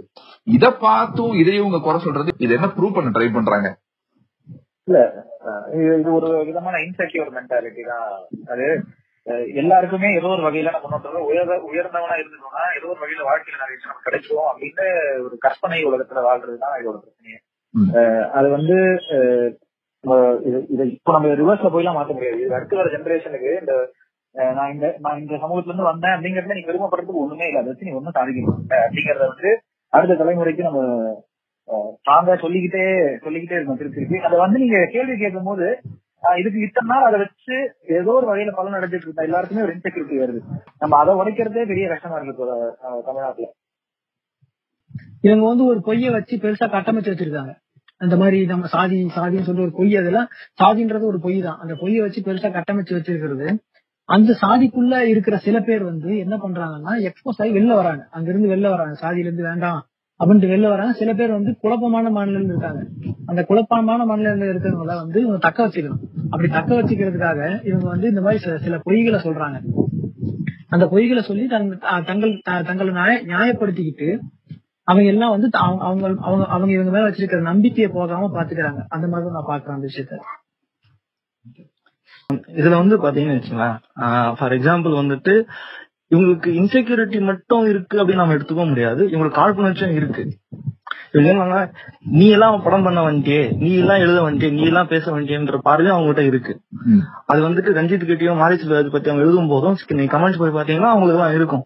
ரஞ்சித் செல்வராஜ் ரஞ்சித் வந்து நல்லா ட்ரெஸ் பண்றாரு அப்படின்னா நீ எல்லாம் கோச் போட்டுங்கிற அப்படின்ற கேள்வி உங்களுக்கு வருது. இன்னொரு ஒரு விஷயம் நான் பதிவு பண்ணணும்னு நினைச்சேன்.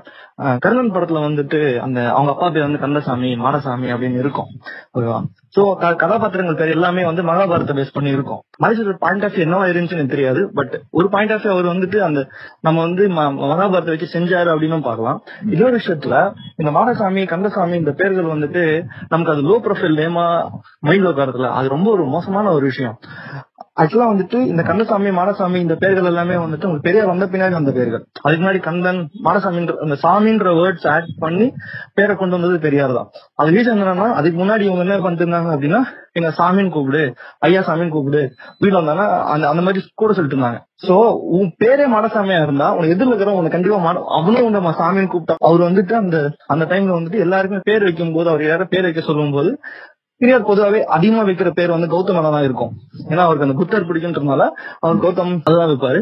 அதை தாண்டி அவர் என்ன பண்ணாரு அப்படின்னா இந்த ரெவல்யூஷன் கொண்டு வந்தாரு. இந்த சாமின்ற மாடசாமி கந்தசாமி இந்த மாதிரி சாமின்ற வேர்ட்ஸ் ஆட் பண்ணி. ஆனா இந்த ஜாதி கட்டமைப்பு எவ்வளவு ஸ்ட்ராங்னா அது வந்து கொஞ்ச நாள்லயே வந்துட்டு அந்த பேர் இலக்காரம் அப்படின்னு நம்மளே திங்க் பண்ண வச்சு அந்த பேரோட நம்ம வெளியே வர வச்சுட்டாங்க. ரஜினியை வச்சு பாரஞ்சித் பண்ற படத்துக்கு கபாலின்னு பேர் வச்ச காரணமும் அந்த உடைக்கணும் அப்படிங்கிறது தான் தொண்ணூறு பெர்சென்ட் பேருக்கு வந்து அந்த கபாலின்னு பேர் வச்சோம் என்ன ரஜினி படத்துக்கு கபாலியா அப்படிங்கிற ஒரு இது வந்தது. கபாலியா இருக்கட்டும் அதுக்கடுத்து அந்த காலாவா இருக்கட்டும் ஏன்னா அது வரைக்கும் வந்து கடந்த பத்து பதினஞ்சு ஆண்டுல வந்து சூப்பர் ஸ்டார் படம் எல்லாத்துலயுமே அவரோட பேர் வந்து ஏதோ சிவன் பேரா தான் இல்ல கடவுள் பேர் அப்படிங்கிறத தாண்டி கபாலினா ஒரு வந்து ஒரு அடியாளா தான் இருப்பான். இந்த காலாங்கிறது அந்த ஒரு கரு- கருப்பு பேர் சென்டிமெண்ட் வைக்க மாட்டாங்கிறதெல்லாம் அது பண்ணணும்னு நினைச்ச விஷயங்கள். ஆமா. அந்த இம்ப்ரெஷனுக்கு காரணமே வந்து காலங்காலமா வந்து தமிழ் சினிமாலயே இருக்கிற இன்டர்னலா இருக்கிற ஸ்ட்ரக்சர் தாங்க. நீங்க அதே வந்து அட்டகத்தி தினேஷ் நடிச்ச படத்துக்கோ கார்த்தி நடிச்ச படத்துக்கோ ஒரு கபாலி இருந்தாருன்னா கூட அந்த இம்பாக்ட் இருந்திருக்காது. இப்போ தமிழ் படங்கள்ல ஓப்பனாவே லாஸ்ட் டென் இயர்ஸ்ல ஓப்பனாவே ஒடுக்குமுறைக்கு எதிராக அரசியல் பேசுற படங்கள் வர ஆரம்பிச்சிருக்கு. அதுக்கு முக்கியமான காரணம் பாரஞ்சித்தோட என்ட்ரி தான் அப்படின்னு வெற்றிமாறன் சொன்னாரு. வெற்றிமா பாரஞ்சித்தோட என்ட்ரியை நான் தமிழ் சினிமால ஒரு ஃபேஸ் சேஞ்ச் பாக்குறேன் அப்படின்னு வெற்றிமாறன் சொன்னாரு. அதுக்கப்புறம் வெற்றிமாறன் மாரி செல்வராஜ் நிறைய பேர் அரசியல் படங்கள் பண்றாங்க. முன்னால ஜனநாதன் அவர்கள் குறியீடுகள் மூலமா இந்த மாதிரி நிறைய பேசியிருக்காரு. இப்போ பேராண்மை படத்துல ஜாதி அரசியல் இருக்கும் அதை ஓப்பனா பேசியிருக்க மாட்டாரு. ஈல கூட பேசியிருப்பாரு நிறைய ஆமா. கண்டிப்பா பேசியிருப்பாரு. இப்போ ஓப்பனா பேசுறதுக்கான ஒரு ஸ்பேஸ் கிடைச்சிருக்கு. ரஞ்சித் பேச ஆரம்பிச்சா கூட மத்தவங்க பேச ஆரம்பிச்சாங்களா? இல்ல இது ஒரு கிராஜுவலா எவென்ச்சுவலா வந்து சேஞ்ச் ஆனா இதுவே மத்த மொழிகள்ல இந்த மாதிரி அதிகம் பார்க்க முடியல. இப்போ நீங்க ஆர்டிகல் 15 மாதிரி நிறைய நல்ல படங்கள் ஹிந்தி சினிமால வந்திருந்தாலும் மலையாள சினிமால கமெடி பாடம் மாதிரி படங்கள் வந்திருந்தாலும் எண்ணிக்கையும் ரொம்ப குறைவா தான் இருக்கு. அதே போல ரொம்ப வெளிப்படையா பேசுறது கிடையாது. கேள்வி கேட்கறதும் மத்த மொழிகள்ல இருந்து ரொம்ப குறைவா தான் இருக்கு. இப்போ ஆர்டிகல் 15 வந்து ஒரு கேஸ்ட் சிஸ்டம் பத்தி தெரியாத ஒரு பிராமின் வந்து அந்த கேஸ்ட் சிஸ்டத்தை கொஸ்டின் பண்ற மாதிரி தான் இருக்கும். சோ இந்த டிஃபரன்ஸ் எப்படி பாக்குறீங்க தமிழ் படங்கள் வந்து இது இது மண் சார்ந்த விஷயமா? இங்க இருக்கிற பேக்ராப் சம்பந்தப்பட்ட விஷயமா அது? இல்ல இங்க கிடைச்ச ஸ்பேஸ் அங்க கிடைக்கல. இப்போ இங்க எப்படி ஒரு லாஸ்ட் டென் இயர்ஸ்ல நடந்திருக்கோ இல்ல அங்க மத்த இடங்களையும் இனிமே நடக்கும் அப்படின்னு எடுத்துக்கலாமா? இதை எப்படி பாக்குறீங்க? இல்ல இதை நம் இதை நம்ம எப்படி எடுத்துக்கலாம் அப்படின்னா ரெண்டு விதமா எடுத்துக்கலாம். இந்த இடத்துல போஸ் வெங்கட்டும் ஒரு வருஷம் ஒரு படம் பண்ணாரு. அது எந்த கமர்ஷியலா மக்கள் ரீச் ரீச் ஆச்சு அப்படின்ற கேள்வி. ரெண்டாவது ரஞ்சித் வந்துட்டு ஒரு தெளிவான ஐடியாலஜி கொண்டு வந்தாரு. அவர் என்ன கொண்டு வந்தாரு அப்படின்னா நம்ம வந்து எத்தனை போய் அதாவது நான் ஒரு சூப்பரா ஒரு படம் எடுக்கிறேன் ஆனா யாருமே பார்க்கல. அது எனக்கு வேஸ்ட் இல்ல. சோ அவர் என்ன பண்ணாருன்னா இங்க நான் எழுதுற படம் வந்து எல்லாருக்குமே சேரணும் அப்படின்ற விஷயத்த அவர் முடிவு பண்ணாரு. அவர் என்ன பண்றாருன்னா தான் எழுதுற கதையில வந்துட்டு தான் சொல்ல வேண்டிய விஷயத்தையும் சொல்லி தான் ஒரு ஸ்டாரை வச்சு படம் பண்றேன். அந்த ஸ்டாருக்கான வேல்யூ அந்த படத்துல ஆட் பண்ணிக்கிறேன். சோ மெட்ராஸ்ல வந்துட்டு நான் படம் வந்து எயிட்டி பர்சன்ட் வந்துட்டு நான் சொல்ல வேண்டிய கதையை சொல்லிட்டு கடைசியில கார்த்திக்கான கார்த்திகான ஒரு ஹீரோயிசம் அந்த ஃபைட் அதை எடுத்து வந்து கடைசியில படத்தை முடிச்சிடுறாப்ல ரெண்டாவது வந்துட்டு அஜிலேஷன் வந்துட்டு இங்கதான் அதிகமா இருக்கு. அது வேற ஸ்டேட்ல இன்னும் ஆரம்பிக்கவே இல்லை. ஏன்னா அவங்களுக்கு வந்துட்டு அவங்க வந்துட்டு அந்த ஜாதிய கட்டமைப்புல மேல இருக்கிறவங்களுக்கும் கீழே இருக்கிறவங்களுக்கான டிஃபரன்ஸ் வந்து ரொம்ப அதிகமா இருக்கு. ஆனா தமிழ்நாட்டு அப்படி இல்ல. அந்த ஜாதிக்கான இடைவெளி வந்து ரொம்ப கம்மியா இருக்கிறதுனால அந்த டென்ஷன் வந்து நம்மளுக்கு ரொம்ப ஸ்ட்ராங்கா இருக்கு. நம்மளால வந்துட்டு அவனை அடிக்கலாம் அப்படின்னா நம்மள திருப்பி அடிக்கிற level நம்ம இருக்கோம். ஸ்டார்ஸோட பங்களிப்பையும் ஒரு ஒரு சின்ன இதுவா தான் பாக்குறேன் இப்போ மத்த ஸ்டேட்ல பாத்தீங்க ஒரு அக்ஷய் குமாரோ இல்ல ஷாருக் கானோ இந்த மாதிரி ஒரு படத்துல நடிச்சுன்னா கண்டிப்பா தயங்குறதுக்கான வாய்ப்பும் இருக்கு. ஏன்னா வந்து அவங்க அந்த சிஸ்டத்தையே கேள்வி கேக்குறாங்க. இங்க இந்த இந்த நம் தமிழ்நாட்டோட அந்த மண் சார்ந்த விஷயங்கள் வந்து அதுக்கு அந்த ஸ்பேஸ கொடுத்திருக்கா. அது பாரஞ்சித் ரஜினி வச்சு படம் எடுத்தாரு. அதை அவர் யூஸ் பண்ணிக்கிட்டாரு. அது ஒரு அது ஒரு ட்ரெண்ட் செட் ஆயிடுச்சு. ஓகே அதாவது ஒரு ஒடுக்கப்பட்டவன் மேல இருக்கவனை பார்த்து கேள்வி கேட்கறதுல ஒரு ஒரு ஜனரஞ்சகமான விஷயம் இருக்கு. அசுரன் மாதிரி படத்தையே பார்த்தா அதையும் மக்கள் கொண்டாடுவாங்க. அப்படிங்கறத எப்படி சாத்தியமாச்சுன்னு நினைக்கிறீங்க? ஏன்னா இதுக்கு நடந்தது காதல் மாதிரி படங்கள் நம்ம பார்த்திருக்கோம். சாயரத் மாதிரி படங்கள் பார்த்திருக்கோம். இந்த மாதிரி படங்கள் மோஸ்ட்லி வந்து நம்ம கெஞ்சி கேட்கற மாதிரி விஷயங்கள் இருக்கும். விக்டிமைஸ் பண்ணப்பட்ட படங்களா இருக்கும். ரெவல்யூஷனரியான படங்களா வருது. அதான். இல்ல இங்க அரசியலாவே நம்ம நம்ம தமிழ்நாடு பொறுத்த வரைக்கும் நான் வந்து அரசியலாவே நம்ம ரொம்ப ரொம்ப ஃபார்வர்டான ஸ்டேட்னு நான் நம்புறேன். அதுக்கு முக்கிய காரணம் வந்து பெரியாரும் அப்போ இருந்த திராவிட கட்சிகளும் தான் முக்கியமான காரணம். அந்த அஹ், சேரன்மாதேவி போராட்டத்துக்கு அப்புறம் பெரியார் எழுத ஆரம்பிச்சது. அவர் பண்ண பிரச்சாரங்கள் ஊர் ஊரா போய் இவங்க எல்லாம் பேசி ஒரு ஆன்டி பிராமணிக்கல் வேவே வந்து தமிழ்நாடு கிரியேட் பண்ணாங்க அப்ப வந்து எழுச்சி வந்து இன்னும் அதோட நீச்சி வந்து இன்னும் நம்ம ஊர்ல இருக்குன்னு நான் ரொம்ப ஸ்ட்ராங்கா நம்புறேன். அதே மாதிரி நான் மத்த ஸ்டேட் எல்லாம் பயணிக்கும் போது அங்க இருக்க நண்பர்கள் வீட்டுக்கு எல்லாம் போகும்போது அவங்களோட தினசரி பேச்சுல அரசியலோ சினிமாவோ இருக்கிறது இல்லை. அது ரொம்ப சாதாரணமான அவங்களோட வாழ்க்கை சம்பந்தப்பட்ட கான்வர்சேஷனா தான் இருக்குமே தவிர இங்க நான் என் நண்பர்கள் வீட்டுக்கு போகும்போது சரி என் வீட்டுல இருக்கும்போது சரி அரசியல் பேச்சு இல்லாத நாள் இல்லவே இல்லை. தினமுமே அரசியல் பேச்சும் பெரியார் பத்தின பேச்சும் வந்து நான் நிறைய இடத்துல பாக்குறேன். ஃபாரா இருந்தாலும் சரி அகேன்ஸ்டா இருந்தாலும் சரி. இன்னொன்னு இங்க வந்து நிறைய பெரியாருக்கு எதிர்க்க கிருஷ்ணராஜா மாதிரி ஆட்கள் வந்து பிஜேபி நிறைய பேர் இப்ப சமீப காலமா வந்து அவங்க இருக்க இருக்கதான் நம்ம பெரியார் பத்தி நிறைய பேசுறோம். ஆமா கரெக்ட் அதான் சொல்ல வந்தேன். அது அவங்க எதிர்ப்பு தெரிவிக்க தெரிவிக்க ஒவ்வொரு புக் ஃபேர் நடக்கும்போது நான் கவனிக்கிறேன் பெரியார் அம்பேத்கர் புக்ஸ் வந்து அவ்வளவு ஹாட் கேஸ் மாதிரி செல்லாது கண்டிப்பா. எல்லாரும் வாங்கி படிக்கிறாங்க எல்லாரும் வாங்கி படிக்கிறாங்க. டூ தௌசண்ட் ஃபோர்டீன் டு செவன்டீன்குள்ள வரையும் கூட பெருசா இது நடக்கல. எப்போ வந்து பிஜேபி ஆட்சி வந்ததுக்கு அப்புறம் இங்க நடக்கல. எப்போ. ஜெயலலிதா அவர்கள் இறந்ததுக்கு பின்னாடி இங்க இன்டைரக்டா பிஜேபி ரூல்னு ஒரு விஷயம் வந்துச்சோ அப்பதான் வந்து இங்க நிறைய பேர் ஜஸ்ட் பெரியார்னு மட்டும் நம்ம சொல்லிட முடியாது அம்பேத்கர் மட்டும் சொல்லிட முடியாது. ஒரு அந்த எதிர்ப்பு தெரியறதுக்கு நம்ம வந்து அரசியல் நம்ம இங்க இருக்கிறத நம்ம கவனிச்சே ஆகணும் அப்படிங்கிற ஒரு விஷயம். அது பெரியார் அம்பேத்கரை தாண்டி வேற ஒரு விஷயம். நம்ம வந்து நம்ம சுத்தி நடக்கிற அரசியலை கவனிக்கணும் இல்லாட்டி நம்ம காணாம போயிடுவோம் நம்மள வச்சு செஞ்சிருவானுங்கிற அந்த ஒரு இது நிறைய பேர் அரசியலை. புரிதல் இருக்கணுங்கிற ஏக்கம் வந்து எல்லாருக்குமே இருக்குங்க. ஏன்னா அதுக்கு அதுக்கு பேஸ்புக்கும் ஒரு காரணம் சொல்லுவாங்க. நிறைய பேர் பேஸ்புக்ல அரசியல் பத்தி எழுதும் போது அது அதை தெரிஞ்சுக்கிறதுக்காக நிறைய பேர் கொஞ்சம் அரசியல் பத்தி பேச ஆரம்பிக்கிறாங்க. இப்போ அரசியலுக்கான பேச்சு ஜாஸ்தியாக ஜாஸ்தியாக வந்து இப்போ ரஞ்சித் பண்ணது பெரிய ரெவல்யூஷன். ஆனா எனக்கு தெரிஞ்சு இன்னொரு இப்போ ரஞ்சித்தே வந்து ஹிந்திலயோ இல்ல மராத்திலயோ ஒரு படம் பண்ணாருன்னா அது இவ்வளவு ஈஸியா டக்குன்னு ரெவல்யூஷனரியா மாறுமா எனக்கு தெரியல. ஆனா அதே தமிழ்நாட்டுல வந்து ஒரு சாதாரணமா ஒரு சின்ன அரசியல் பேசி ஒரு படம் பண்ணா கூட டக்குன்னு அது பத்திக்கிட்டு ஏன்னா அதுக்கான புரிதலும் தேடலும் நம்ம மக்கள் கிட்ட இருந்துகிட்டே இருக்கு நான் நம்புறேன். நீங்க தமிழ்நாட்டை பாத்தீங்கன்னா மத்த ஸ்டேட்டை கம்பேர் பண்ணும்போது தமிழ்நாடு வந்து 50 வருஷம் ஃபார்வர்ட் இருக்குன்னு நான் சொல்லுவேன். அடிக்கடி ஃப்ரெண்டு கிட்ட பேசும்போது சொல்லுவேன். ஏன்னா அந்த முன்னாடி 50 வருஷத்துக்கு முன்னாடி நம்ம வந்து முற்போக்கு பேச ஆரம்பிச்சிட்டோம். 50 வருஷத்துக்கு முன்னாடியே நம்ம வந்து டீ கடல அரசியல் பேசணும். சோ இப்ப அந்த டீ கடை அரசியல் மாதிரி தான் இப்போ Facebookல வந்து நிக்குதுன்னு நான் நினைக்கிறேன். சோ அதனால அந்த மாதிரி ஒரு புரிதல் புரிதலோட இருக்கிற மாநிலம் மாநிலம் தமிழ்நாடு. அதனால நீங்க எதிர்பார்க்கறது வந்து மேபி இன்னும் ஒரு 50 வருஷம் ஒரு இருபது வருஷம் இருபத்தஞ்சு வருஷம் கழிச்சு வட மாநிலத்திலயும் மத்த மாநிலத்திலயும் வர வாய் இந்த மாதிரி படங்கள் வர வாய்ப்பு இருக்குன்னு நினைக்கிறேன் நான். சோ இந்த விஷயத்த நான் வந்து காலா படத்தை பத்தின ஒரு விஷயத்தை வச்சு முடிக்கணும்னு நினைக்கிறேன். அதாவது காலா படம் வந்தப்ப விவாதத்துக்குள்ளான ஒரு விஷயம் என்னன்னா ஒரு ஒரு நார்த் இந்தியன் ஒருத்தர் ஒரு ட்வீட் போட்டிருந்தாரு. அது இங்க கொஞ்சம் நிறைய பேர் ஷேர் பண்ணாங்க. அது என்னன்னா காலா படத்துல வர்ற மாதிரி ஒரு சூப்பர் ஸ்டார் பட்டியல் சமூகத்தை சேர்ந்தவரா நடிக்கிறதெல்லாம் தமிழ் இந்திய சினிமா மொத்தத்துல எங்க தேடி பார்த்தாலும் நடக்காது அப்படின்னு சொன்னாரு. அவரை அப்புறம் யோசிச்சு பார்த்தேன்.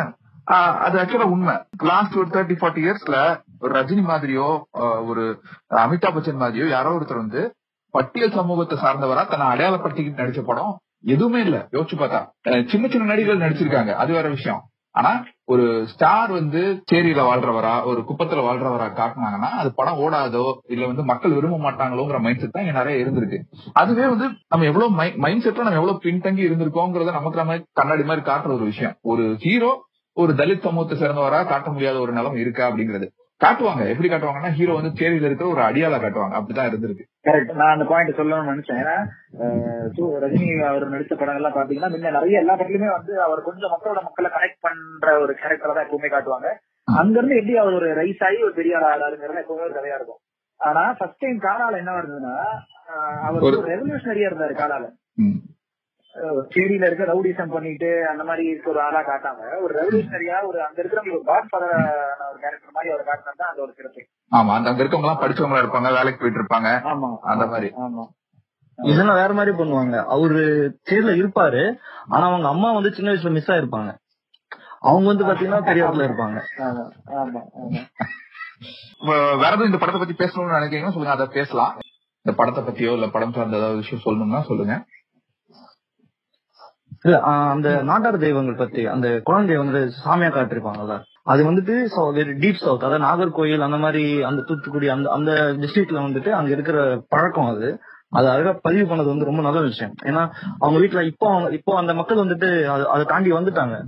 ஆனா நைன்டிஸ் எயிட்டிஸ் அந்த டைம்ல வந்துட்டு வரைக்கும் அவங்க அந்த பழக்கம் இருந்திருக்கு. வீட்டுல ஏதாவது பெண் குழந்தை வந்து சின்ன வயசுல செத்துடுச்சு அப்படின்னா அதை சாமியா வச்சு பாக்குறது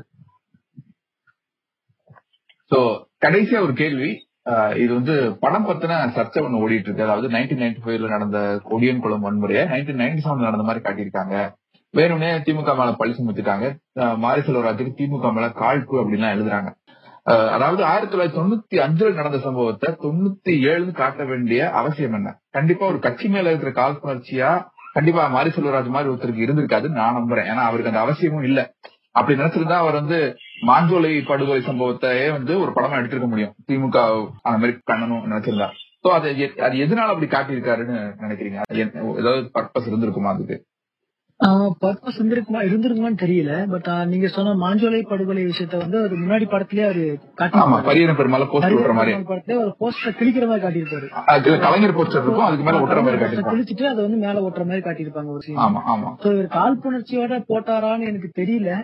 அது அது- அது அவங்க விளக்கம் கொடுப்பாங்கன்னு நினைக்கிறேன் படக்குழுல இருந்து. காழ்ப்புணர்ச்சியா போட்டாங்களா அது வந்து எதாச்சியா போட்டது. ஆக்சுவலா அதுல தொண்ணூத்தி ஏழு முற்பகுதின்னு தானே போட்டாங்க. திமுக சேர்ந்த சில பேர் என்ன சொல்றாங்கன்னா இல்ல மாரி செல்வராஜ் திட்டுறதுக்கு இதுல எதுவும் இல்ல. ஏன்னா வந்து தொண்ணூத்தி. அஞ்சுன்னு காட்டியிருந்தா இப்ப அதிமுக ஆட்சி இந்த படமே ரிலீஸ் ஆயிருக்காது.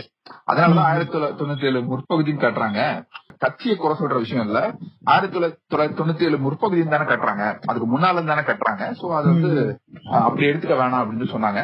பைசல் நீங்க இதை பத்தி உங்களுக்கு ஐடியா இருக்கா? இல்ல எனக்கு ஒரு பாயிண்ட் ஆஃப் வியூ இருக்கு. அவர் வந்து நைன்டீன் நைன்டி செவன் அப்படி எல்லாம் போட்டு கான்ஃபிளிக்ஸ் போறது பதிலா தொண்ணூறுகளில் அப்படின்னு ஏதாவது போட்டுக்கலாம் அப்படி போட்டிருக்கலாம். ஆமா அதான் எனக்கு தோணுச்சு. ஓகே அது ஒண்ணு. ரெண்டாவது எனக்கு ஒரு சின்ன கன்ஃபியூஷன் இருக்கு. ஏன்னா அதே இப்போ அவர் சொன்ன மாதிரிதான். ஹம், ப- I mean, பரியரும் பெருமாள் அவ்வளவு கிளியர் கட்டா ஒரு விஷயத்த சொல்ல தெரிஞ்ச ஒருத்தர் இந்த படத்துல மிஸ் பண்றாருன்னா அது ஒரு கொஸ்டினபிள் திங் தான். அது இல்லாம ரெண்டு நாள் முன்னாடி ஒரு கலாட்டா டிவில இன்டர்வியூ கொடுக்கும்போது இன்டர்வியூட எண்ட்ல வந்துட்டு ஒரு கொஸ்டின் வைக்கிறாங்க அவர்கிட்ட. அவரு ரஞ்சித் உட்காந்துருக்காங்க ஆட்சி மாற்றம் வந்து உங்களுக்கு தேவையா அப்படின்னு கேக்குறாங்க. ரஞ்சித் வந்து பொட்டல் வச்ச மாதிரி வேணும் அப்படின்னு சொன்னாரு. ஆனா மாரி செல்வர் வேணும்னு சொல்ல வேணாம்னு சொல்ல அவர் அந்த சுத்தி வளைச்சு அந்த அந்த அதை நான் விரும்புறேன் அப்படிங்கிற மாதிரி சொன்னாரு. ஆ, மக்கள் என்ன ஓட் பண்ணிருக்காங்க மக்கள் எப்படி விருப்பப்படுறாங்களோ அப்படின்ற மாதிரி அப்படி போயிட்டு இருப்பாரு. ஓகேவா சோ அந்த மாதிரி வழியே போகும்போது இதையும் அதையும் கனெக்டிங் டாட்ஸ் அப்படின்ற மாதிரி தோணுது சில நேரத்துல. இந்த படம் ஆக்சுவலா வந்து என்னன்னா கர்ணன்ல எனக்கு இன்னும் ரொம்ப பிடிச்ச விஷயம் ஆடியன்ஸா ரொம்ப ஆச்சரியப்பட்ட விஷயம் என்னன்னா இந்த படத்தை பத்தி தெரிஞ்சுக்கும் போது ஓகே இதுல எல்லாம் சொல்லிருக்காங்கன்னு பார்க்கும்போது எனக்கு இப்ப முப்பத்தி ரெண்டு வயசு ஆகுது நான் என் சின்ன வயசுல நடந்த விஷயங்கள் நானே நிறைய விஷயம் ஓ இப்படிலாம் நடந்துச்சு ஆமா இல்ல இப்படிலாம் கலவரம் இருந்துச்சுலன்னு ரொம்ப ரிமைண்ட் பண்ணுச்சு. இப்போ இந்த படத்துல அந்த பஸ் பிரச்சனை ஒண்ணு இருக்கு அதை பத்தி கூட நம்ம வீடியோல பேசியிருந்தோம். அதாவது அந்த காலகட்டத்துல ஒவ்வொரு மாவட்டத்திலயும் போக்குவரத்து கழகத்துக்கு வந்து எப்படி பேர் வச்சிருந்தாங்க வேற சமூகத்து தலைவருக்கு பேர் வச்சிருந்தது பஸ்ல நாங்க போக மாட்டோம். என்ன மாதிரி கலவரம் நடந்தது? நூறு நூறு பேருக்கு மேல கலவரத்துல இறந்திருக்காங்க அப்படிங்கிற விஷயத்தெல்லாம் பார்த்தோம். அப்பதான் ஒரு விஷயம் ஞாபகம் வந்துச்சு. ஒவ்வொரு மாவட்டத்துக்கும் தலைவர்கள் பேர்லாம் இருந்தது. அந்த காலகட்டத்துல இப்ப வந்து விருதுநகர் மாவட்டத்துக்கு பேர் விருதுநகர்ல காமராஜர் மாவட்டம் அப்படின்னு பேர் இருந்ததுன்னு நினைக்கிறேன் இல்லையா? வேலூருக்கு வடார்காடு அம்பேத்கர் இருந்தது. ஆமா வட இருக்காடு அம்பேத்கர் இருந்தது. விருதுநகர் பேர் காமராஜர் மாவட்டம் அப்படின்னு இருந்தது அப்படிலாம் இது வந்து நமக்கு ஒரு ஒரு ஹிஸ்டரியை ரிமைண்ட் பண்ற விஷயம் தான் அது எதனால பேர் மாறுச்சுங்கிறது ஒரு ஹிஸ்டரி இப்படி எல்லாம் இருந்திருக்கு. ஊருக்கு பேர் வைக்கிறது பஸ்ஸுக்கு பேர் வைக்கிறது கூட வந்து கலவரங்கள் நடந்திருக்கு. இது இதெல்லாம் நமக்கு ரிமைண்ட் பண்ற ஒரு விஷயம். கண்டிப்பா இந்த மாதிரி படங்கள் ரொம்ப ரொம்ப அவசியம். ஐ திங்க் வின்ஸ்டன் சர்ச்சில் சொன்னாரு uh, நினைக்கிறேன் இந்த இந்த- இந்த வாசகத்தை.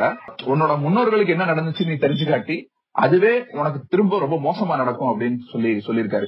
அது எவ்வளவு உண்மையான ஒரு விஷயம். அந்த வகையில நமக்கு கர்ணன் அசுரன் மாதிரி இன்னும் ஆயிரம் படங்கள் வந்தாலும் அதுக்கான தேவை எப்பவுமே இருக்குன்னு நினைக்கிறேன். ஏன்னா ஜாதி சான்றிதழை கிழிச்சு போட்டுட்டா ஜாதி ஒளிஞ்சிரும் அப்படின்னு நம்புற அளவுக்கு தான் இங்க நிறைய பேருக்கு அடிப்படை அரசியல் புரிதல் இருக்கு. சோ எல்லாருக்கும் நன்றி. மீண்டும் வேற ஒரு பாட்காஸ்ட்ல சந்திப்போம். உங்க எல்லாரோட நேரத்துக்கும் நன்றி. ஹலோ சொல்லுங்க. இல்ல கடைசியா ஒன்னே ஒன்று ஜென்ரல் நோட்ல இந்த செகண்ட் வேவ் கோவிட் வந்து ரொம்ப வேகமா பரவிட்டு இருக்கு. நானுமே இப்போ கோவிட் பாசிட்டிவ்ல வீட்டுல ஹோம் குவாரண்டைன்ல இருக்கேன். அது ஒரு ஜென்ரல் அவேர்னஸா ஜஸ்ட் இந்த பாட்காஸ்டோட முடியல. எல்லாரும் தயவு செஞ்சு கொஞ்சம் சேர் பாருங்க. முடிஞ்ச அளவுக்கு கிரௌடட் ஸ்பேசஸ் அவாய்ட் பண்ணுங்க. ஃபங்க்ஷன்ஸ் எல்லாம் அவாய்ட் பண்ணுங்க. நீங்க உங்களுக்கு வந்து ரியலைஸ் ஆகி ஃபீவருக்கு டேப்லெட் போடுறதுக்கு முன்னாடி உங்களை சுத்தி ஒரு பத்து பேருக்கு அது ஸ்ப்ரெட் ஆயிடுச்சு. அப்படிதான் இப்போ என் குடும்பத்துல இருக்க எல்லாருக்குமே வந்து கோவிட் பாசிட்டிவ் ஆயிடுச்சு. ஒரு எட்டு பேருக்கு. என் டீம்ல இருக்கிற நிறைய பேருக்கு பாசிட்டிவா இருக்கு. அதனால இது ஒரு வேண்டுகோளா வைக்கிறேன். செகண்ட் வேவ் ரொம்ப வேகமா பரவுது. ரொம்ப ஜாக்கிரதையா இருங்க. ஹேண்ட் சானிடைஸ் பண்ணுங்க. கை கழுவிட்டே இருங்க. எங்க போனா மாஸ்க் போட்டுக்கோங்க. ப்ளீஸ் அது ரொம்ப சீரியஸா எடுத்துக்கோங்க.